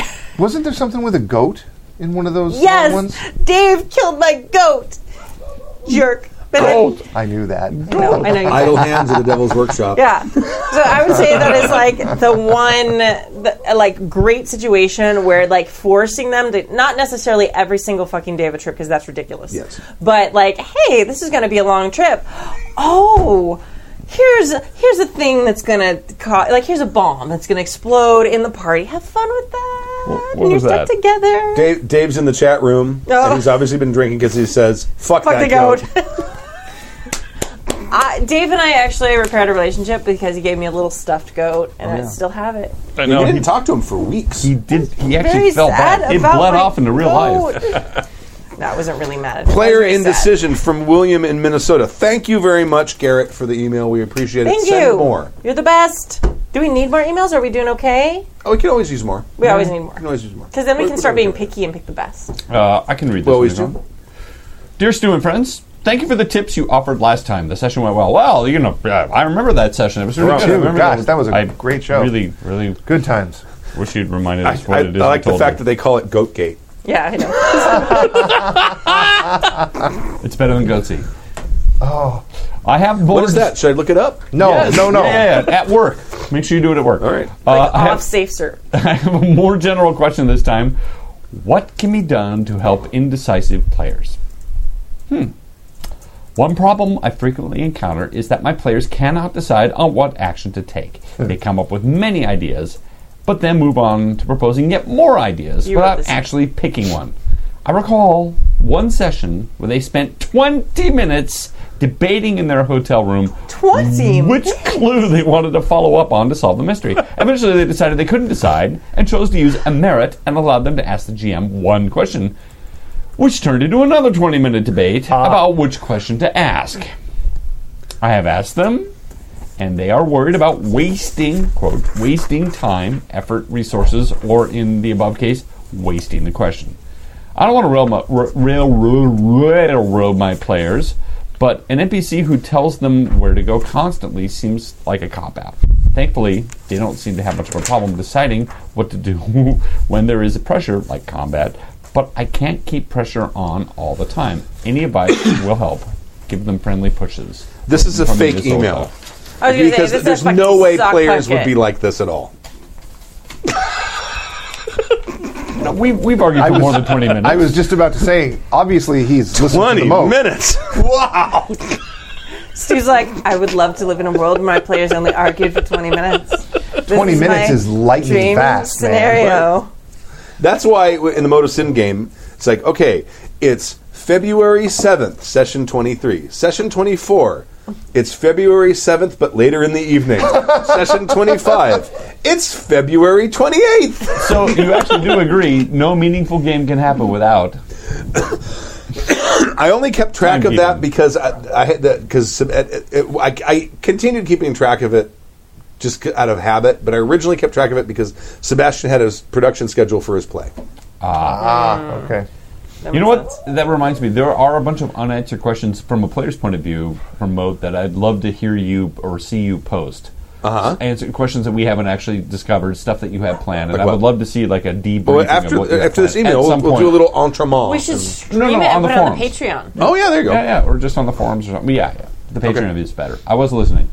Fuck Patreon. Sorry, go ahead. Ooh, No, Oh, Patreon, man. And they kind of changed stuff recently. Now Yeah, we're- the, oh, all- all Hmm. the fees are, and instead of I'm not angry. creators absorbing the fees, it's now being passed. You're on the to only the one, Kimmy. supporters. Apparently, you're the only one. no. Well, no. There's they they claim Sarcasm. Being- oh, yeah. I was gonna Patreon say- claims that a lot of people have You been met me? asking them to do this, Yeah, huh? which I f- They're stockholders. I can totally be- no, I can totally believe there are people out there who go. What do you mean I have to absorb credit card transaction fees? Why should I have to do that? These are people who know understand nothing about how business works because Right. it's a part of doing business to absorb transaction. Yeah, fees. it totally is. I mean, it, it- it's it's very rare. I mean, the only I can think of like two or three examples where the vendor is not going to the vendor or the recipient of the money is not going to absorb the transaction fee. Arco, when you pay with a debit card, they charge you the thirty-five cents. Okay. And we, w- where I work, we have a few customers, or not customers, we have a few vendors who, if you're if you're on account and you're paying with a credit card, they charge you the, for the transaction fee. Right. But, you're, th- but we're in also that case, you're huge talking transactions. You're talking tens of thousands of dollars Yeah. in transactions. Yeah. Not in transaction fees, but Would tens you- of thousands of dollars in would you- transactions. yes. So hundreds and hundreds of dollars. But we, the Poxy Boggards, we swallow that whenever somebody buys with a Of course we credit do. card. That's what. Th- that's the way it's always been done. And, but I don't know. And it also encourages them to want to buy more because if there's like, well, I'm sorry, you're going to have to pay an extra fee, they're like, well, fuck you, then buy. Right. So now it, it is like if you give a dollar to something, you're going to pay a buck thirty-eight Yeah. every time you give them that dollar. So for us, the way we're set up is week to week for for Patreon. So if you put in a dollar per week per episode of the Friday show, you have to pay a dollar thirty-eight every time, not Yeah. four dollars plus thirty-eight cents. Even though all those transactions are being run batched. Oh no! Oh, really? Yeah, see, here's. The, don't even get me started. Too late. What they're doing is they they basically came up with Stu and I were just like fucking rant texting all fucking day. We we're just go, they came up with go. the worst case scenario for transaction fees, and they're applying it across the board. Across the board. whether the, whether those are the fees they're going to get Yeah. incurred or not. Yeah. What's going to happen with all that extra money? Uh, it's probably just going to get distributed to uh, various needy people and dun- nuns and orphans in Africa. Sure, yeah, yeah, yeah. Needy, needy E CEOs. Yeah. All right. Yeah. Anyway, that's what's Mm-hmm. happening. That's what's happening. And they're totally lying and saying, oh no, this is like a really good thing. It's best because now the creators are going to get 95%, blah, blah, blah, blah, blah. Nuh-uh. That's a, they're selling a ham handed PR bill of goods. That's all it is. Yeah. The- I have a feeling it's going to Hive change. mind's 'cause like of- back to the email player and decision. Sorry. Yeah. Oh, so, sorry. so getting back to the email, what Thanks, I hive was going mind. to say, Parenting skills already in action. Nice job. what I was going to say is it's rough because we had that same problem in the mode as you probably picked up, or I don't know if you listened to the mode or whatever. But we had that same problem, but like we said, 20 minutes would have been awesome. Um, I don't even start worrying at the 20 minute mark. Yeah, at the 20, 20 minute, mark, that's like, no, this Stu's is like, oh, they're just getting started. This is character development. It's Yeah. also, and it is character development. It is if the worthwhile. arguments if the arguments are in character and it's bringing out aspects of the characters, I don't have a problem with that at Mm-hmm. Yeah, all. yeah. I think that's fantastic. And there were times when Stu, I, I feel that Stu got a little tired of sitting around listening to us debate what we're going to do about the werewolves for the 80th time. And so he would lob another grenade into the middle of us. And you would think that it's that whole, you know, a dude runs into the room with a gun, that that's going to get people started which might be good in some groups, but for other groups like ours, it just wound up wound up with us then debating the dude who just ran into the room with a gun. so Well, I think that was like um, a mix of the characters we had. Because Samantha Mm-hmm. and I both played very like cerebral, Mm-hmm. not hands-on characters Mm-hmm. that talked like that. Like our whole job was talking. Like that was what we did. and I didn't want to do anything. I wanted to talk other people into doing things for me. So so yeah, so my point is there are things you can do but they may wind up backfiring for you.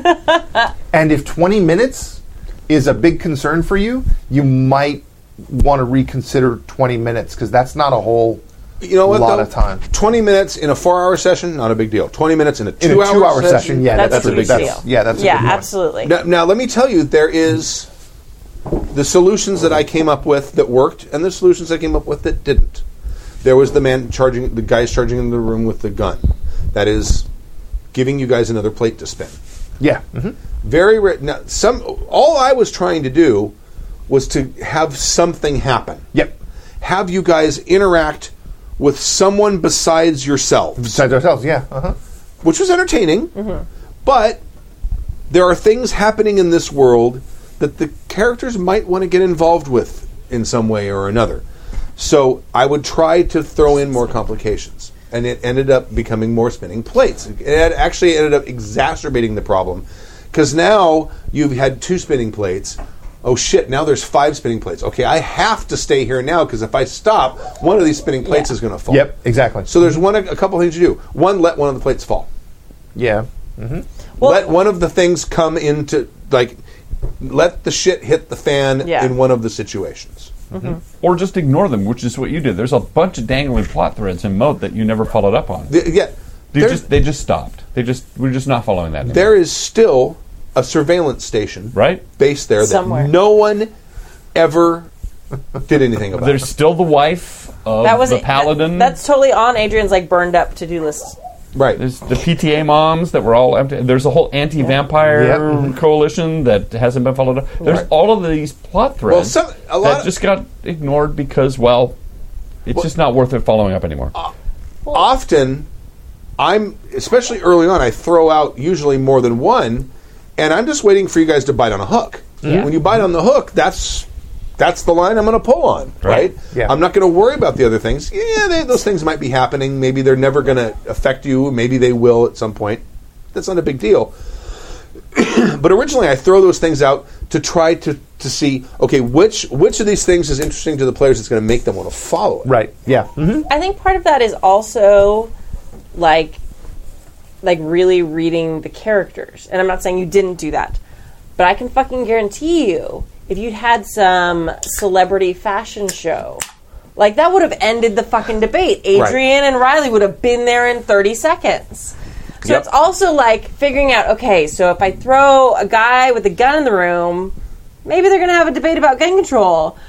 But if I throw couture fashion into this ring, like boom, that's going to be done, and that's going to be a thing that they show Right. up at. Right. And I, I, as we progressed through that, I think you kind of fucking realized that. Yes. Because things started tweaking, and like suddenly we were getting invited places by the prince, and like different people started showing up that had a little bit more, you know, fashion sense, and and people probably- Morphy showed yeah, up. Paul Morphy, exactly. So, like, you can definitely, you know, I, I'm sure people were like frustrated by that, but I think also it's like reading the characters, things that you throw in, you know, on the priority list of like all the fucking things that are trying to kill us, like they might rank low. Yeah, it was less stinger missiles and and more ball gowns. Right. Right. Yeah. Yeah. So things like that. So I think really just like looking at the characters and and knowing what to throw in rather than just throwing in like oh this is dangerous they're going to have to pay attention to it. It's like at some point we're just like all right, we're already dead.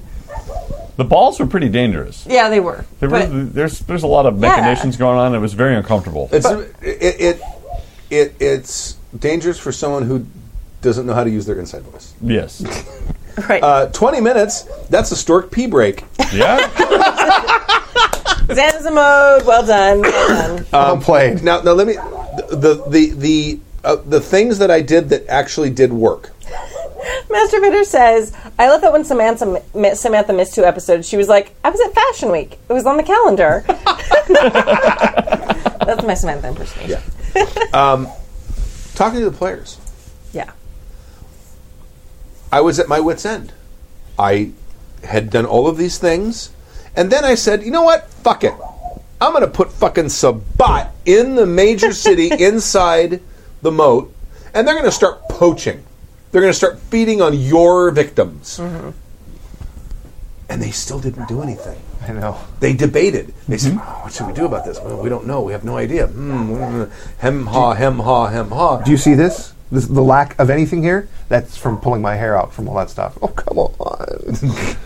And so finally, You say that like it's like our fault, but you were also like part of the. I was trying to get you guys to do something. he didn't want to go. I didn't want to go. I wanted you to go for me. Right, and we didn't want to go. We wanted one you to wanted go to for go. us. That's the whole thing. Yeah. No one wanted to go. I think that was partially also us being all very young vampires. Like having Yeah, then that's- switched and playing a, an old vampire who's like, by the end of the se- this- by the end Yeah. of the campaign, you guys are like seventh generation. I mean, yeah, Yeah, I well, mean- no, no, no. But I mean, not even just like generation wise. Like, ha- like flipping from Adrian, who is a relatively young vampire, to Layla, who's like not even old for a vampire, but at least a couple hundred years old. She's like. No, you fucking beat someone until they do what you want. Like there's Yeah, a you- very difference. Right. Like there, like we were like millennial vampires. We were. I we mean, Like we were like, no, you text someone or you bribe them, and like braced in the 80s. You Know? it's like it's it's like Jesse. I, I I don't. I have to make two phone calls this session. I don't know how to hang up. I don't know how to. But she, but I don't she know how was, to end telephone yeah, but conversations. she was also like, "No, I'm just going to kill him." Like, like, like. While she didn't want to talk to anybody, she was totally fine with murdering. Oh, yeah. So I think there was like this just perfect storm of like, like hands off talky type characters, Right. Which we all nailed, but like, like kind of created a vortex of talking. Well, and we're also in a, a in a um, in a society where you pay respect to your elders or else, Right. Like really, or else. And all of a sudden, we're these upstart, Yeah. young, have only been vampires for a couple of years, Right, or And- maybe a decade. maybe a decade, and all of a sudden we're In charge of we a have thing. a domain. Yeah. Well, But to We did- Jersey Shore yeah. vampires is Yeah, what we were. yeah. Yeah. we did the exact like Lord of the Flies shit. Like Yeah. we were like talking to here's a conch, hold the conch and talk. Everything's gonna be fine. I'm planning to kill you later, but take care, Doc. like, But but I'll tell you, my when I threw the Sabat in there and they weren't doing anything, and you guys had hemmed and hawed about it, and you could actually go back and listen to this. I don't remember No, which session it is. 100%. I don't remember which session it is. But at some point, I actually finally just had it and said, "Look, there's no wrong thing. Yeah. Yeah. Whatever you guys do, I'm not going to try to murder you. I mean, the Just NPCs do might." something. Trust me, it'll be But fine. whatever you, there's no wrong thing to do. Just do something. I remember and you're that like, session. Yeah, we better go after the Sabat. And so they went ahead and went after Sabat. Everyone lived. Stork's character got beat up because Stork's character got beat up in every big fight. You Yeah. guys got in. and then It was and fine until I got hit by a car. you were fine until you got hit. by and a infected car. with the plague. That was Well, much it's a- later. It's a, shame, it's a shame we never figured out who drove that car. I really, yeah, the car. Fucking Prius. No, I, yeah, I mean, like, this is really what happens when you have, like, Samantha and I both playing, like, type A corporate characters who are like, oh, I'll get my assistant to do that. Like, I'm hands off with that. I, I, I'm like the, the, the creative, like, the idea person. Big picture person. Big picture, top level. True enough. I don't want to get my hands dirty. It's true. That's true. Don't. Hive Mind says uh, Kimmy raises a good point. Sometimes player uh, inaction is due to them not knowing how to tackle the problem or feeling it's beyond their abilities. I think that comes down to a level of trust between the players and the GM. If- No. I mean, No, I do. I- I do, Okay. and and I think that is because do you do you think that the GM has come up with some sort of problem that you are capable of tackling, or that maybe is beyond you? You see what I'm saying? Yes. Because, and I think that's a very common thing, especially with players who've had experiences with adversarial GMs Yes. and they're going to get into a situation where they say, "I'm not going to open that chest. That chest is probably another fucking mimic. I had three characters killed by a mimic by the last GM. Fuck that that, guy." chest. Let's leave." But it's got a magic sword. there's but there again there's also the there's the classic way to solve problems which is to come up and fight them and then there's you know if you have a let's say you're playing L5R and you're playing a courtier they're not going to go and combat things directly Of course they're, going not. To, they're going to manipulate people to do it for them Sure. or they're going to fi- figure out some dirt on them and have them you know publicly humiliated or whatever Right. it's a different type of combat But that's still action. it is but it takes time to set up That that's different than arguing and and not coming up with a, a Well, yes. plan of action. I think I think actually for me, I mean, it was not lack of trust in you. Like No, I don't think I- no, no, no, and I- no. Just I, I think it was lack of trust in my character. Uh huh. For Adrian specifically, because she was in this really strange, precarious position. Like she hadn't planned to be prince. She definitely taken advantage of the opportunity when it came, but she was a super young vampire. She was like literally like spinning plates is like the best description of what she was doing ever. Trying not to let her sire down, trying not to, you know, be murdered by Prince Daniel in this weird situation that was a democracy and now is not a democracy. Right. So I think it was more a a, a role playing choice on my point to sh- about her not being sure of herself. right. Like I didn't. I, like she was not a fighty character either. Right. She was a talky character. She was a hey, I have a lot of corporate underlings character. No, she a couple times. she you are threw also a down. vampire who can pump blood and have a strength of as high as any human. and you Right. can dominate everybody around you and humans she wasn't Dominate. afraid of. Right. Yes. But when it came to other vampires, she was fairly young and she was still not incredibly powerful. Like, compared to humans, yeah, like whatever, they're they're cattle. But when it came to the actual vampire machinations, she was not super powerful and she is just learning the ropes. or werewolves. Or well, werewolves. Or, Or mages. Yeah. Which we fucking didn't even know what they were. Yeah. Like they were like, let's Google this shit. Oh God, are these things real? Like so, it wasn't. I, I would agree that that is often the the player's indecision is a lack of trust with the GM. I think that's a great point, and I think that's true. I think in it can also be reflective of a person's lack of trust in their character. And we were really actively trying to play young, in, innocent, Yeah. stupid vampires, except for Scully, who seemed to know a lot more than than the rest of us. The, even the But he rest of played us vampire were all before. still very well. Yeah, but the rest of us Well, were all no, still but- neophytes and new to this world. But Scully was also older, I think. Scully Yes. was older and he was stuck in accounting for a long time because of his dickhead sire.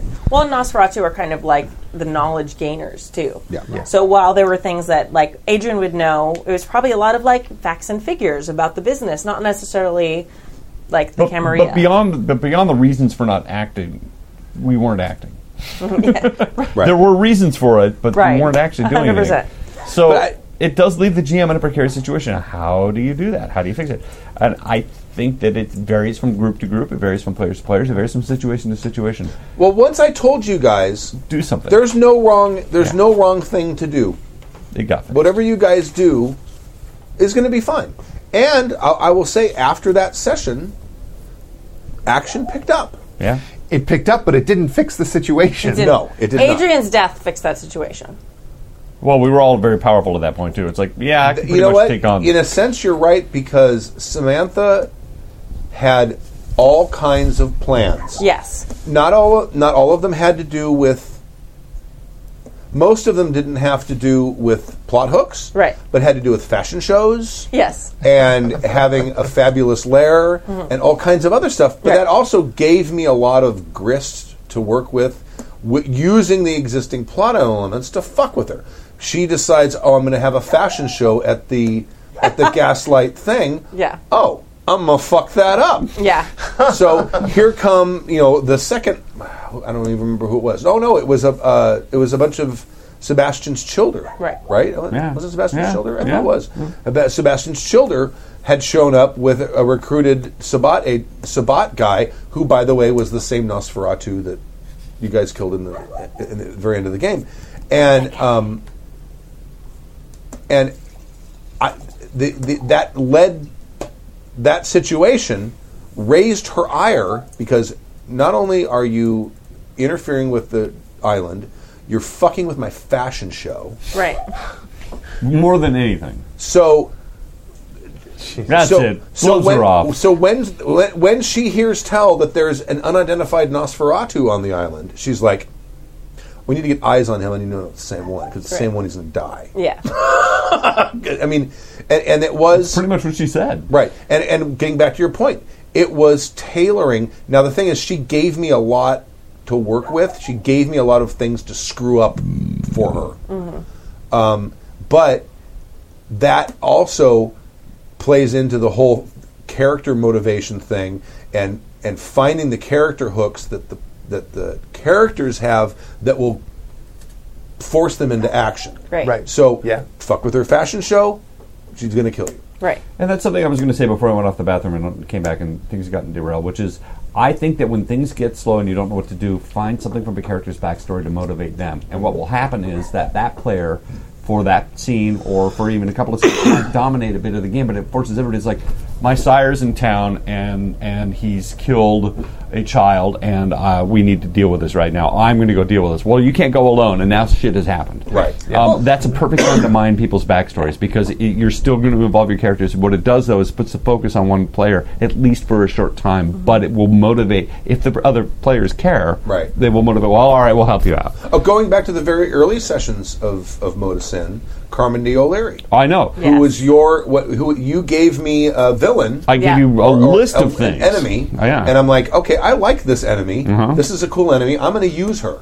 So I used her, and when I did, when she was involved, Yeah.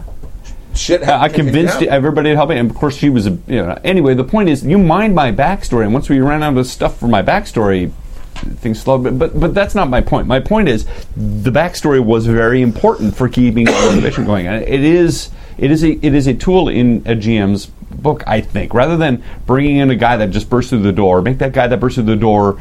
Your sire, your brother, your brother's friend, a jealous lover, and attach it to one of the characters because then the other characters are like, "That was my fucking brother, man. What's gone wrong with him? You guys need to help me out and let's go find out." Mm-hmm. See, thinking about this,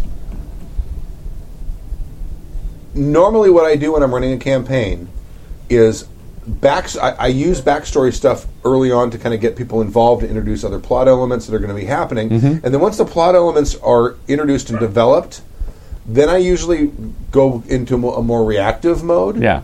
And what I'm thinking is probably what I should do in the future, and what I would suggest this guy William from Minnesota does is go through the characters' backstories, find those pressure points where, of action, the enemies, um, The jilted the, lovers, j- the, the, the, the family members who could be uh, uh, imperiled, all of those kinds of things, and keep a list. Keep a list of them. Put Yeah. them in your OneNote or put them in your Google Doc or whatever you use to organize your game. And if you get into a point where you start having a 20, 30 minute discussion about what to do, go look at that list Yep. and see if there's a way. Can you find okay? So and so's got a cousin who's like it it was his best friend growing up. Oh, maybe that guy's in the city where this one bad thing is happening that the parties are arguing about whether they should go or not. Yep. Well, that that that, that could turn the tide. You may have two players saying yeah we should go, and three players saying no we shouldn't. Suddenly. one of the no players, his cousin is there, and it's like his best friend. well, fuck, we better go. And you've come up with a list of uh, questions that you ask your players, so you always have lots of information, lots of ammo that you can use against them uh, from each player. And I, I, I encourage all GMs to do Mm-hmm. that. Come up with a list of questions, a list of things. Now, uh, yours is is just a summary. Use like uh, who are your family members? What are their names? What's your relationship to them?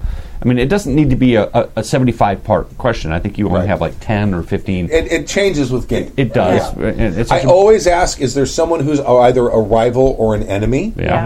And What are their names? Uh, uh, uh, or or I just have an enemy. That's fine. Just Yeah. tell me you got an enemy. I'll figure out who it is. Maybe you've done something to someone and you didn't know you did something that pissed them off. Right. So there's someone that, someone that you don't know who's out there going to. And you can, as you say, you can use them as a starting point, but also save some. Uh, and, then- Right. and then you've got other players. Like we never knew anything about Scully's backstory. We never ever got to them. You know, your Nope. sire got pissed off. You Oh, didn't like your perfect. sire. Yeah. But there, you, you, we, it could easily have been that Scully's sire now shows up. It would have been a very interesting thing to happen where Scully goes, uh, "Guys, I got to go." Uh, my, my, my sire's here and he's really powerful. I'm really uh, I'm really scared now, and I'm, I'm going to go do comedy in Vegas. right. I think No, you're not. Yes, yeah. yes, yes. uh, Well, unless you want to. Okay, I won't. But I'm going to go. I'll be right back. Yeah. Right. Okay, I'm here, but I gotta go to the bathroom. Yeah. I think an important part of that too is as a GM being able to kind of analyze like every party ha- e- either players or characters have a little bit of a hierarchy, hierarchy.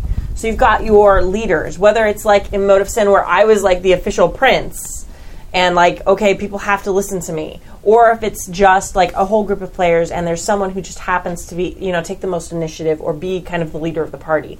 Dave does that a lot. Uh, Dave does that a lot because Yeah. he's an awesome role player and he's super smart. So he Good comes up with great news. ideas. Good news! Oh my god, I'm so excited about that fucking game. Can I tell you how excited I am about that game? um, I have so many outfits for that game. Um, so Where'd uh, my fan go? Did I lose my fan already. The game hasn't even fucking started no, it's yet. here somewhere. God but damn it. as a GM, being able to read your table and tell who the leader is. Mm-hmm. Um, actually, can be huge because, as Stork was saying, with those dropping in those backstory hints, if you drop in those backstories for the person who's kind of the leader of the party or the most confident player or however you're kind of analyzing it, that can then really force movement. Where if you Yeah. drop that backstory hint with someone who's kind of a follower, they may not it may not change the course of the party so you also have to be able to really kind of read the room and see okay where am i gonna- going to get the most bang for my buck with what's happening where someone who can steer the party towards a decision and in a direction Their backstories are a gift to you Yeah. as a GM. yeah For the Savage Worlds game I just started, uh, the characters all have five questions that they have to answer, and they have a sixth one which is not answered publicly. The sixth one is, "What is your dark secret?"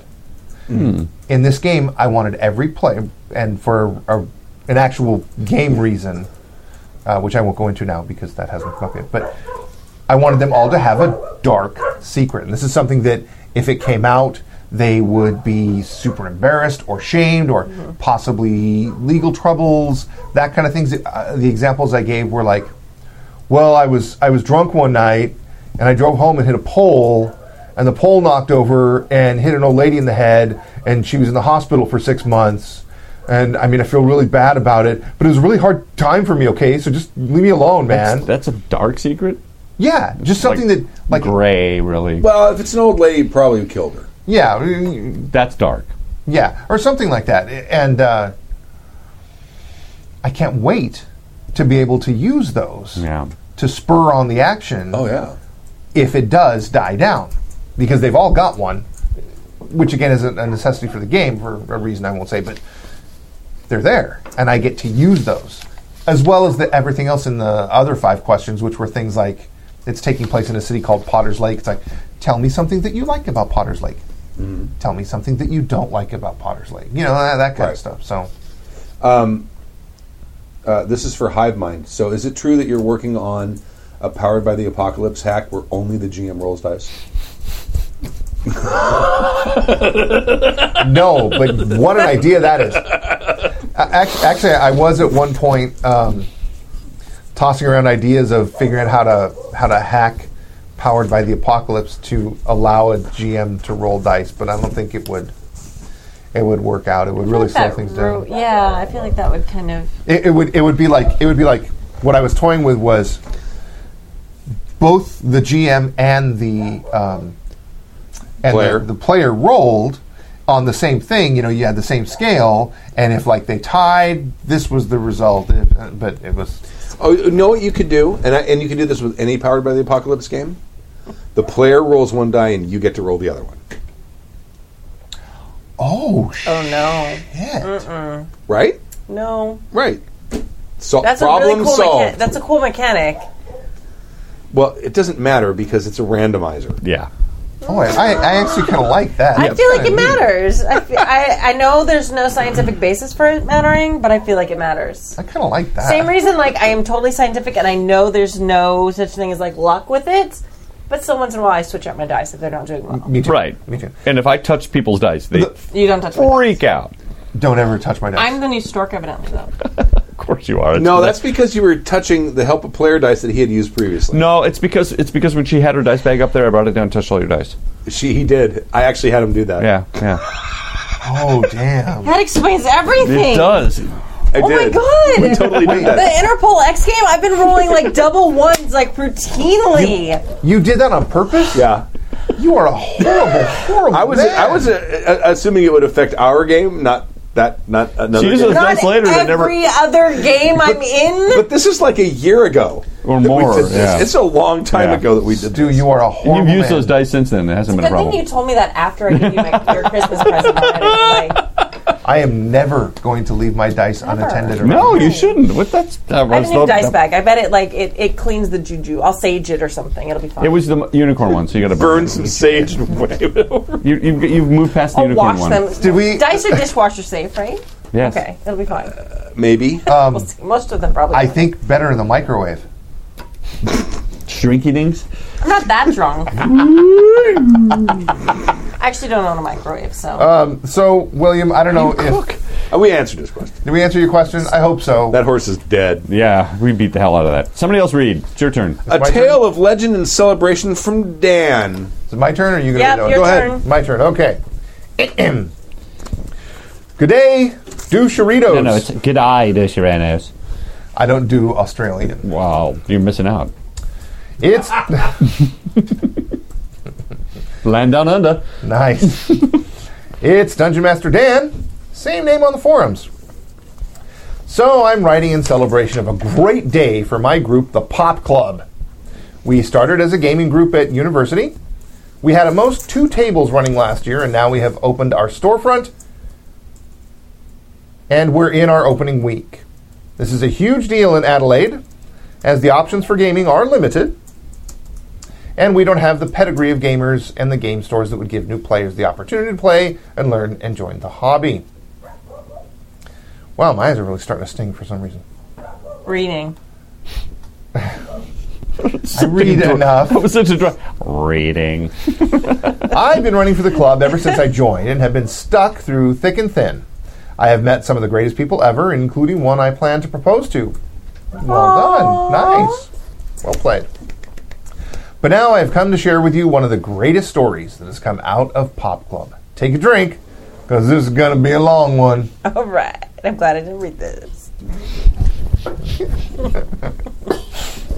You- There's nothing better than a long one. We, we hold a monthly event for Girth. that. Girth. Okay. We hold a monthly event for the public called D and D and D, Dungeons and Dragons and Drinking. It is Australia. Right, right, right. It sounds. This sounds like we have our our, our down under team because we we need uh, an Australian team, don't we? Like we have the, the B team. and- We had a lot of Aussie listeners. It's true. Yeah. The Swedes and the Aussies were very popular in, in uh, the northern I'm and sorry, southern Stu, I didn't climates and realize nothing you in weren't between. on mic. He didn't either. I think we chased a lot of them away with the with the. uh, Waitangi Day? Yeah. no, that's New Zealanders. Oh really? Is it Waitangi? Yeah, no, no, yeah, Waitangi it's New is Zealand, but it chases Australians. But away. I don't think we knew that till like the third time we made a joke about it. Someone corrected us. New Zealanders and Australians I don't, don't know. necessarily get along. It's very, it's very complicated. Anyway, I thought they were all they're kind of the same. see, Well, you wanna that's hear the what gets us in trouble. You want to hear the joke, and then never mind.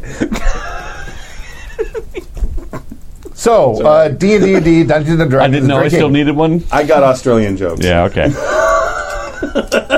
So, Dungeons and Dragons and Drinking. We had theme nights, such as Halloween horror games and May the 4th Fantasy Flight Star Wars games, held at a pub in the city with affordable drinks and It's Australian for food, mate. good tucker? It's Australian for food. What? What? What? Tucker, fuck tuck is- in, Tucker. What Good- the fuck is Tucker? Look it up. That, It's that food. looked like an F to me. well, it is Australia.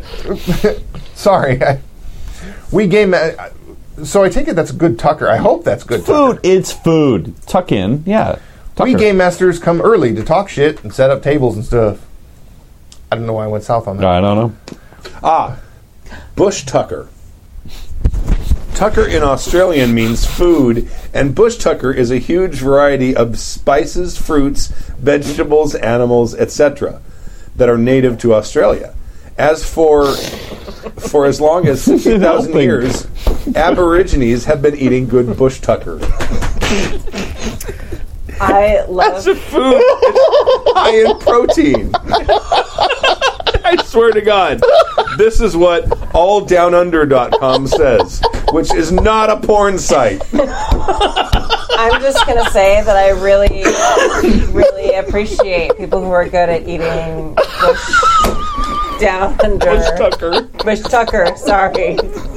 If you're good at that, and, No, you're, the question is and you're good with protein, I'm good question at it. if you're eating bush tucker, are you eating bush or are you be eating what you tuck into a bush? This is so not going to end up on the internet. Both those things can end up with a good answer. Both of those things, those are valuable skills. Bush or things around. the All right. um, Okay. Girth still, right? Okay. Proby Tim would like to take this opportunity to apologize for Happy Jack's RPG podcast. We're So- talking about things from Australia. What are you talking about? And Koala We just, bass. we just learned some shit about Australia. Yeah. Bush. They eat bush tucker.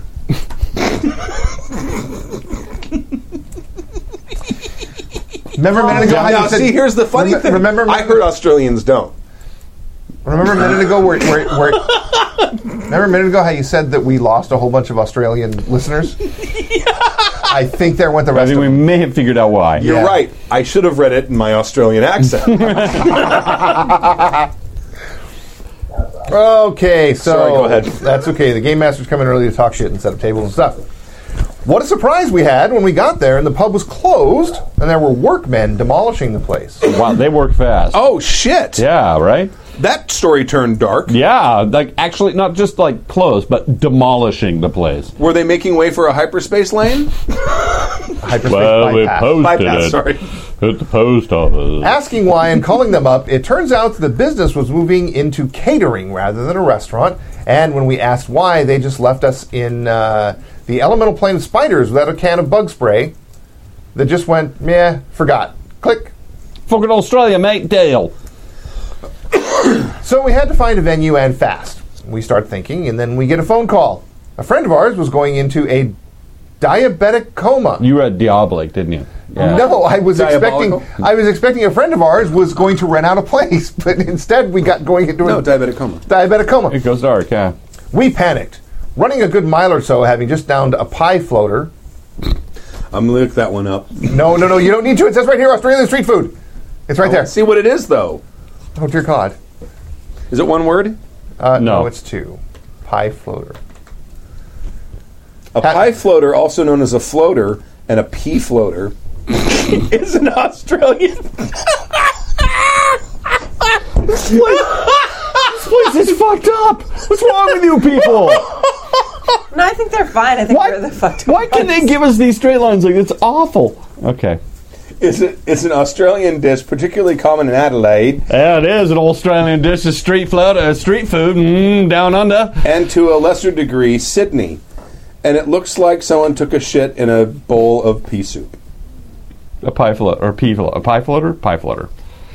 or a pea floater. We were running a good mile or so, having just downed some Australian street food to find this kid.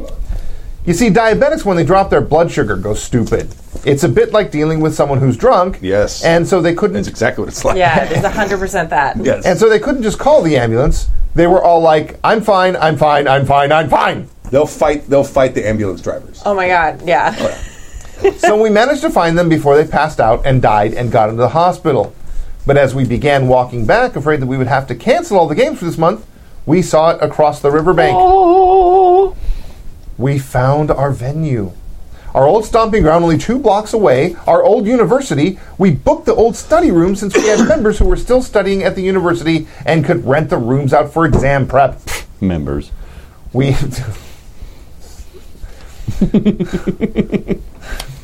I'm 12 members. yeah, you totally are. It commonly consists of an Australian style meat pie, usually sitting but sometimes submerged, sometimes upside down, in a bowl of thick pea soup made from bo- blue boiler peas.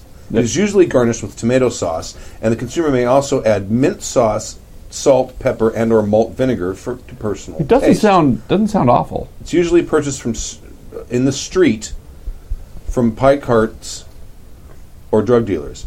Uh, no, as it, as a late evening meal. Oh, so this is like after you've been drinking, Right, right. Then you think it's a good idea. to Oh put that in your yeah. mouth. Like comfort Oh, yeah. food. Just like that's how haggis got It so probably popular. tastes great and looks awful. It's, it does. it's Yeah. probably a great hangover cure. No, they posted a link in the chat. It's, hey, do you know what? What? They had separate rooms which were soundproofed and access Sorry. to the food and drink at the Unibar.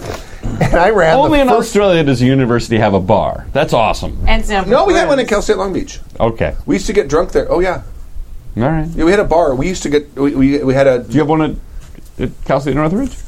Jingo Northridge. I went to Fullerton and then I went to Northridge Oh, we did. Okay. because I have multiple degrees. at Cal State Long Beach, when I was in the journalism department, they came up with um, all journalism majors to graduate. They came up with a new requirement while we were there that you had to be In the bar? No, that you had to be published at least two Oh. or three times in order to get your diploma. yeah. Ooh, that's I had already rough. I had already been published because I I was writing an opinion Mm, column for the yeah. for the newspaper. oh, the school newspaper counted?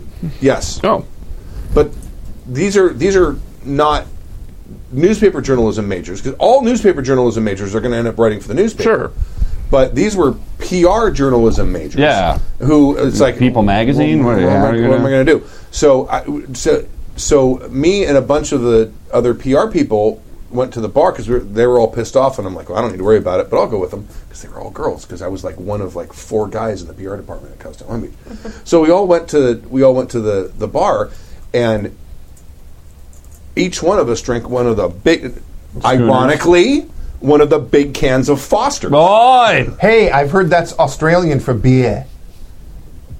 It's strong, and it's a That's lot their of it. commercial. It used to be their commercial. Yeah, it was. Foster's Australian Australian for beer, Keep mate. explaining your joke because they're funnier that way. I know. That's what I hear. all I the bet if time. you explain it again, it'll be even funnier. Yeah. What is it for? Hey, you know what? No, He ran the first ever- Let me Okay. finish. Let me finish my very short story. so we all got tore up at this at drinking all these Fosters, and then our, it was time for our class. So and it's like me and like six or seven other people. It's like this is half the for almost half the class is tore up and angry. so, so we all go back to class and we boom let the professor have it for like 25 minutes. That's awesome. no. Did he change the rules? No, they did not. That's why you shouldn't have bars at universities. Go ahead. Or major it doesn't do journalism. any good. So or hey, major guess, in journalism. Right. So So hey, guess what? no one should major in journalism. So guess what? They had separate rooms that were soundproofed, and they had access to the food and drink at the university bar. And I ran the first ever game of Changeling the Dreaming 20th Anniversary Edition in Adelaide. Well played. Well done. Do you have a plaque? You should have a plaque. Yeah, they should actually make a little bronze plaque and put it up in the in the. In that bar. It was by far the best experience compared to previous D and D and D's. Excellent. Pat yourself on the back for getting through all that. I don't think we actually did. We actually made it longer than it. Uh, Yeah, Yeah. we did. We made it longer. You, and, you hung in there, Tim. Well done. and why not neck another drink? Let me look that one up. I, I, I don't think you need to Take look, your time. Neck. neck another drink. That probably means take It a told drink. you Drinking, to- yeah. took Take your a neck drink. back. Yeah, you're going to take a drink. Do you like take one long sip so it's like the You're just- empties the whole neck of the bottle? just Cuddle, kiss, pet, especially while seated. Well, I know necking, but but Second meaning, what a shock! Rob a person by seizing them around the neck. it is Australia, mate. Popular breakfast dish. okay. Lack of intelligence. Stupid. Okay. to be next. reprimanded or punished severely. Be Oh, next. oh, This oh, entire oh, email has just been like full of insults to us, how stupid we are, and we Yep. just didn't get it. Yep. Oh, oh, oh! Do you know what? No, Do you know what? no. As it goes, I will be sending in more stories from Pop Club history, stories of legend and horror from our table. Oh, Uh, Yay. I remain your friend and listener, Dan. Probably not now. Thank you, Dan. Muscular, Dan. stupid man. Geeky person with a thin neck. Extremely or excessively curious person. Tourist. There are many definitions of neck. Neck is a very rich word in Australia. Apparently, Interesting. None of those had anything to do with drinking. I enjoy Australian I did slang. not I really see anything truly on do. here in drinking. Oh, large bottle of beer, 750 milli- milliliters or 26 ounces. He was Oh. probably making a play since the context was, and why not neck another drink? So he's probably oh, making a kiss. play on as kissing in and kiss. tonguing. That's and- exactly what he's saying.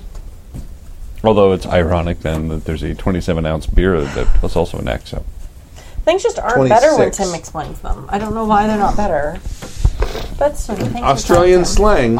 There's a whole web page of Australian Love slang. you. This is I going like to be wonderful. That. I like Australians. It's so much better when I explain jokes and stuff.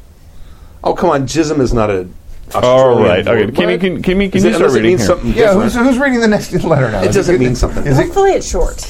It is. It is. Too much player Excellent. investment from zombie. Too art. much player investment from Zombie Heart. Hello, Happy Jack's crew. I had an interesting problem in a D&D game I was running last year and thought it would be good to get your opinions on how to go about it. I had a group of four players and they were headed to the next town for the next part of the adventure. What? Yeah. The real That makes great sense. worm just coined a, tr- a phrase. Oh. Tim splaining. It's, ru- it's rough, isn't it? It's rough. It's usually me that has the target on the back. When- Now No, that no, you're no, here- wait. I got a phrase. Tim splain. Don't Tim splain that joke to me. So I I, have was a on stage and it phrase. fell flat. And then I started Tim splaining. I don't know what came over me. You're so Mike Wazowski right now. I'm on said the that? Who said cover. that? Oh my god, that's amazing. Great worm. Uh, great worm. Great work. Ah, yes. you're my pal, my buddy. That's right on. amazing. I have a phrase. you are so Mike Wazowski. It's a phrase from the Shays. I'm totally in it. Tim's planning. And here I was like, okay, I've drunkenly read this email perfectly so far, so it can't be me he's laughing at. Stork's position. like an exposition. No. no. Okay. Was that another one from Great Worm? Uh, no, that was from Zasmonde. All right, sorry. I'm ready. I had a group of four players, and they were headed to the next town for the next part of an adventure. It was the fourth or fifth session, and the players were still fleshing out their backstories. I had the usual Grognard with no home or family. I have no family. Batman. Um, a magic user trying to increase their knowledge of the arcane, a freed slave looking to flee the ones pursuing them, and a bard.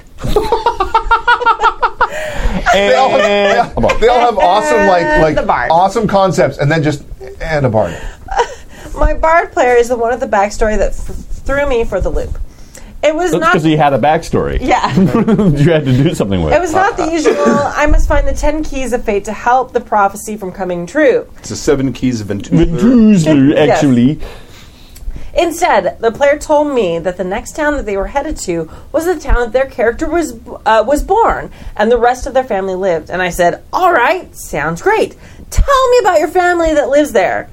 The player told me about their mother, father that lives there, along with not one or two siblings, but seven. That's seven. seven siblings with unique names and personalities. Of course. You know, personal story here. I'll tell you right now. There was Did you a there sock was a, puppet this? there Is was- this you? No, there was a Okay. there was a family that lived down the street, and they had seven kids, but they all started with D, and it was Dougie, Donnie, Doris, Darren, David, uh, Dougie, Dougie, Donnie, Dougie, Don, Dougie, David, Donnie, Donna, Doris, Darren, and Dickweed.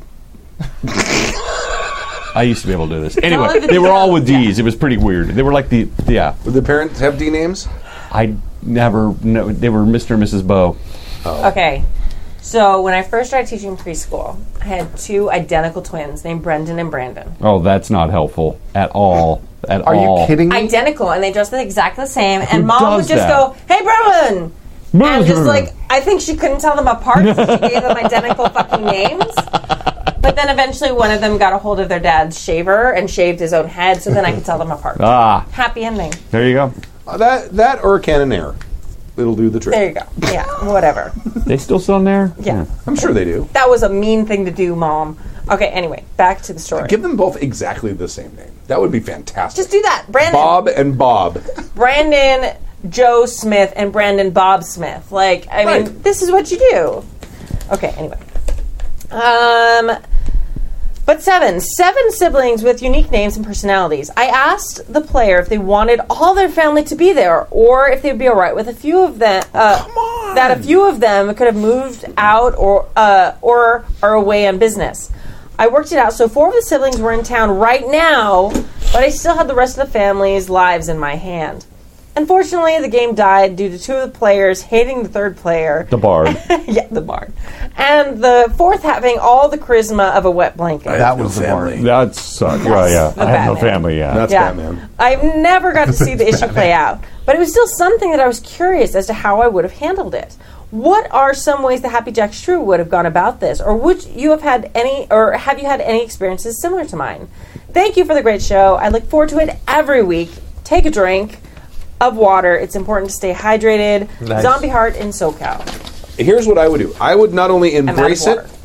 but I would say yes and. Yeah. And I would say, okay, you arrive at the Bardington Farm, Right. and they there's too many of them to fit inside the house, so they've set up like three or four long tables, and all seven siblings are there, along with all of their children. Oh, it's there's about 19 or 20 people. It's like a sitting Walton's around this- family reunion here. Exactly.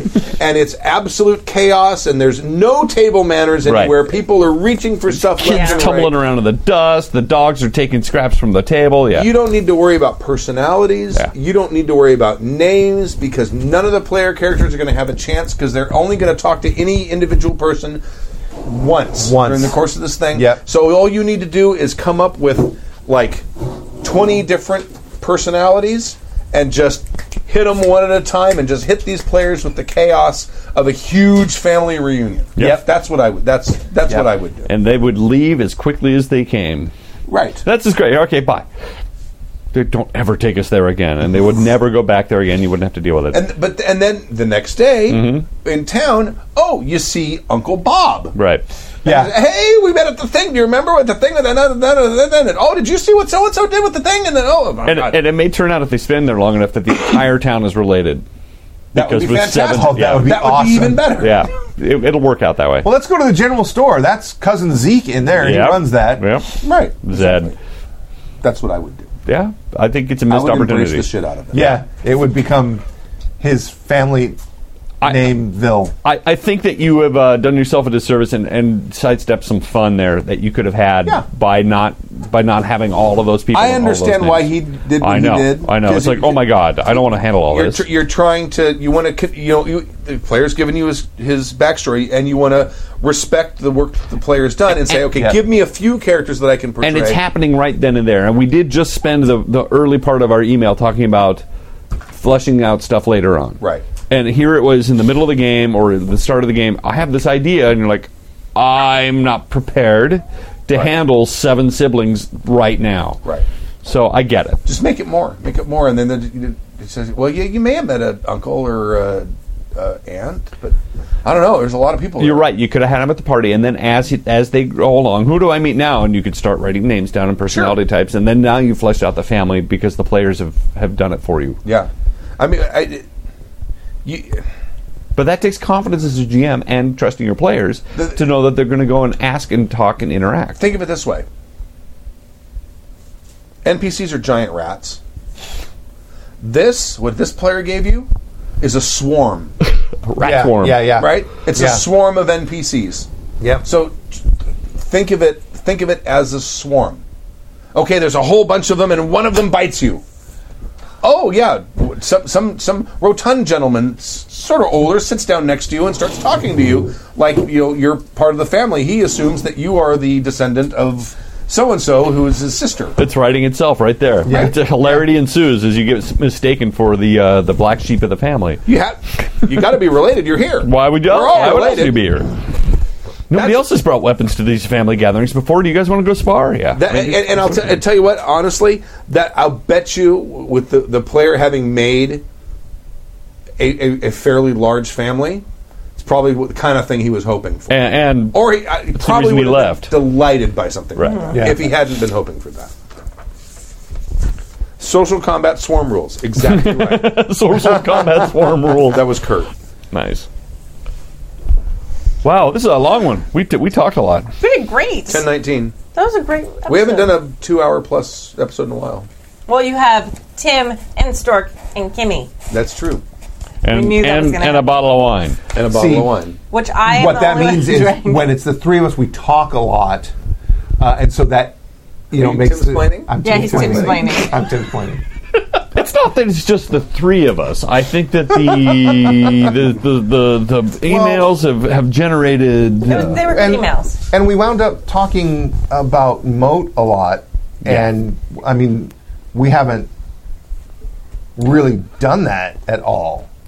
I mean, I, I, I had to Right. drop out of moat, and then I, I had to I didn't do shows for a long time too, so we really haven't. No. No, we, like, we've talked talked about, about it. it. You just haven't watched it.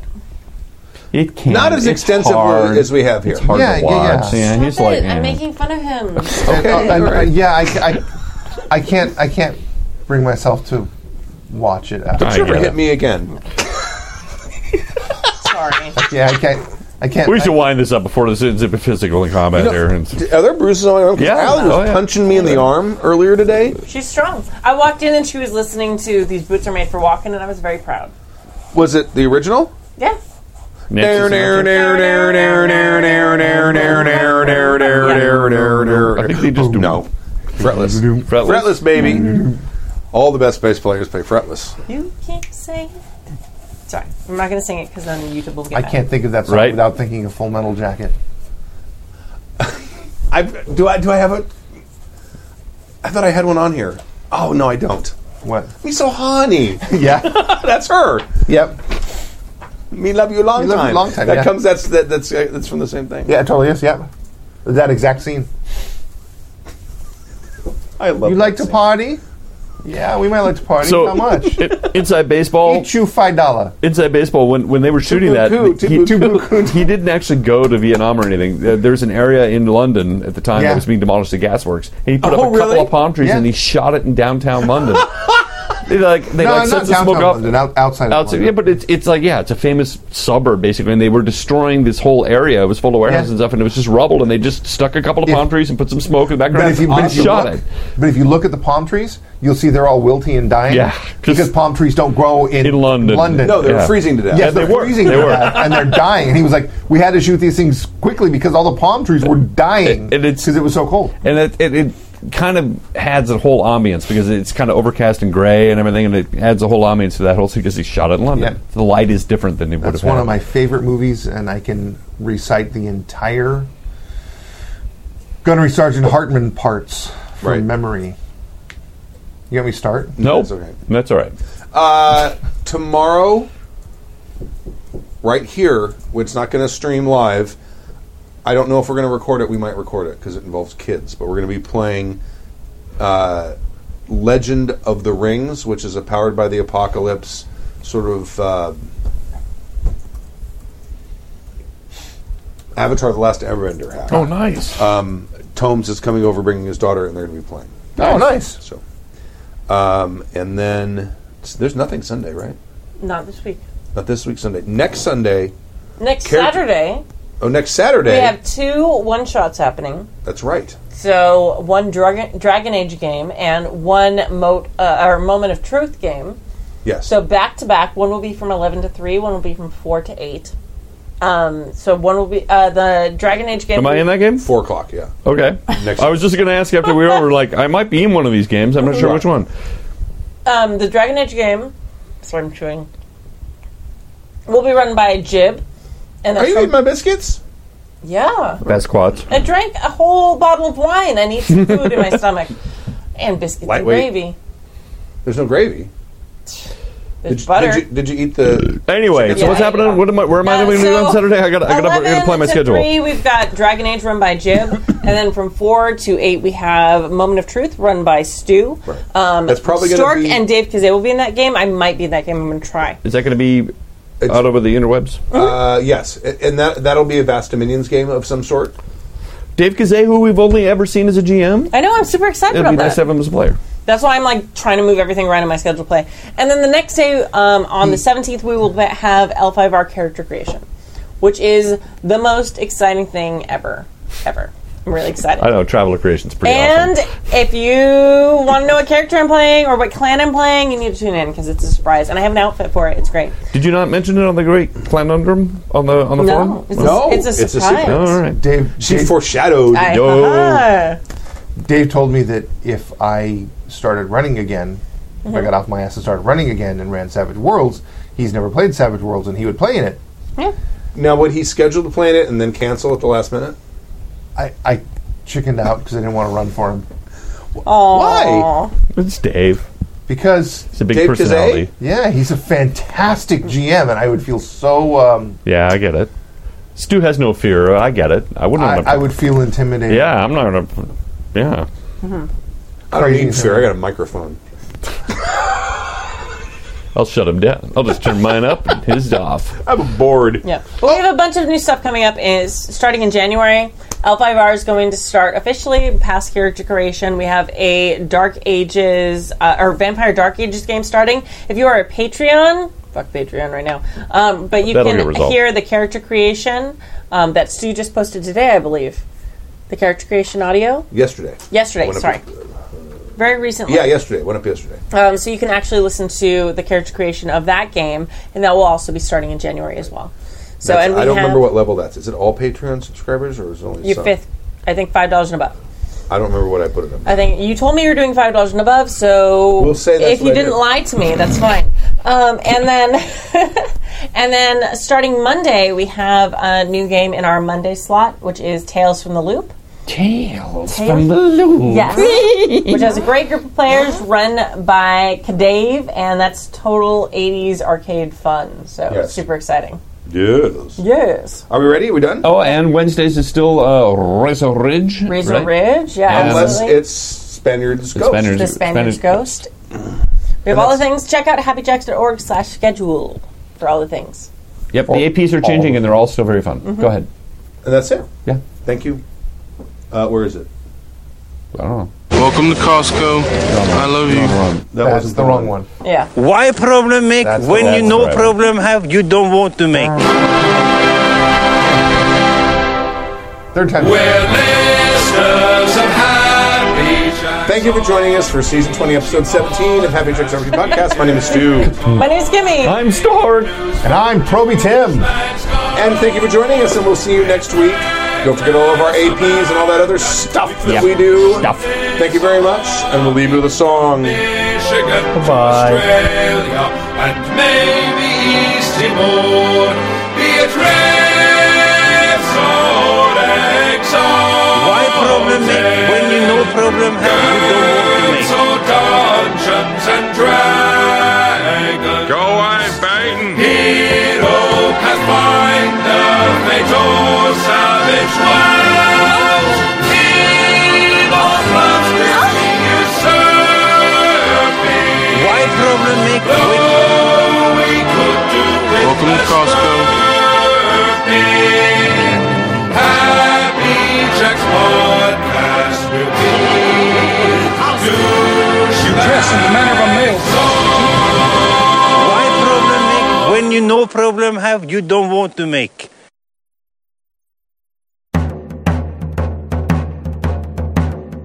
Come one and all, we're great and small, with voices loud and clear.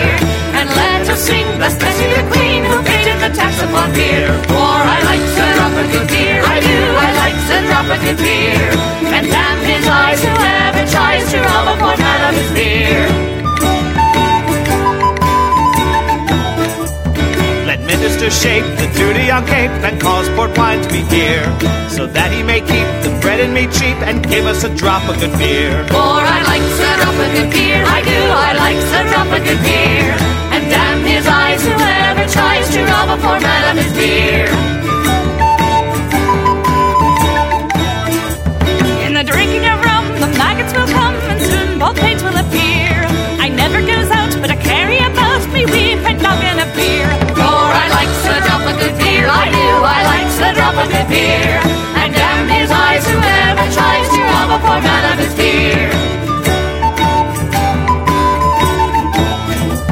My good wife and I, we always go dry at market on Saturday night. With a noggin of beer, I never need fear if my wife always says it is right. For I like to drop a good beer, I do, I like to drop a good beer. And damn his eyes who ever tries to rob a poor man of his beer. The farmer's board will plenty afford, let it come from far and near. And in harvest home, the jug it will foam if he gives us all plenty of beer. For I like to drop a good beer, I do, I like to drop a good beer. And damn his eyes who ever tries to rob a poor man of his beer. So long may Queen Elizabeth reign and to her subjects be dear. And the wall of her foes, wherever she goes, she gives us a skinful of beer. For I like to drop a good beer, I do, I like to drop a good beer. And damn his eyes, whoever tries to rob a poor man of his beer. For I like to drop a good beer, I do, I like to drop a good beer. And damn his eyes, whoever tries to rob a poor man of his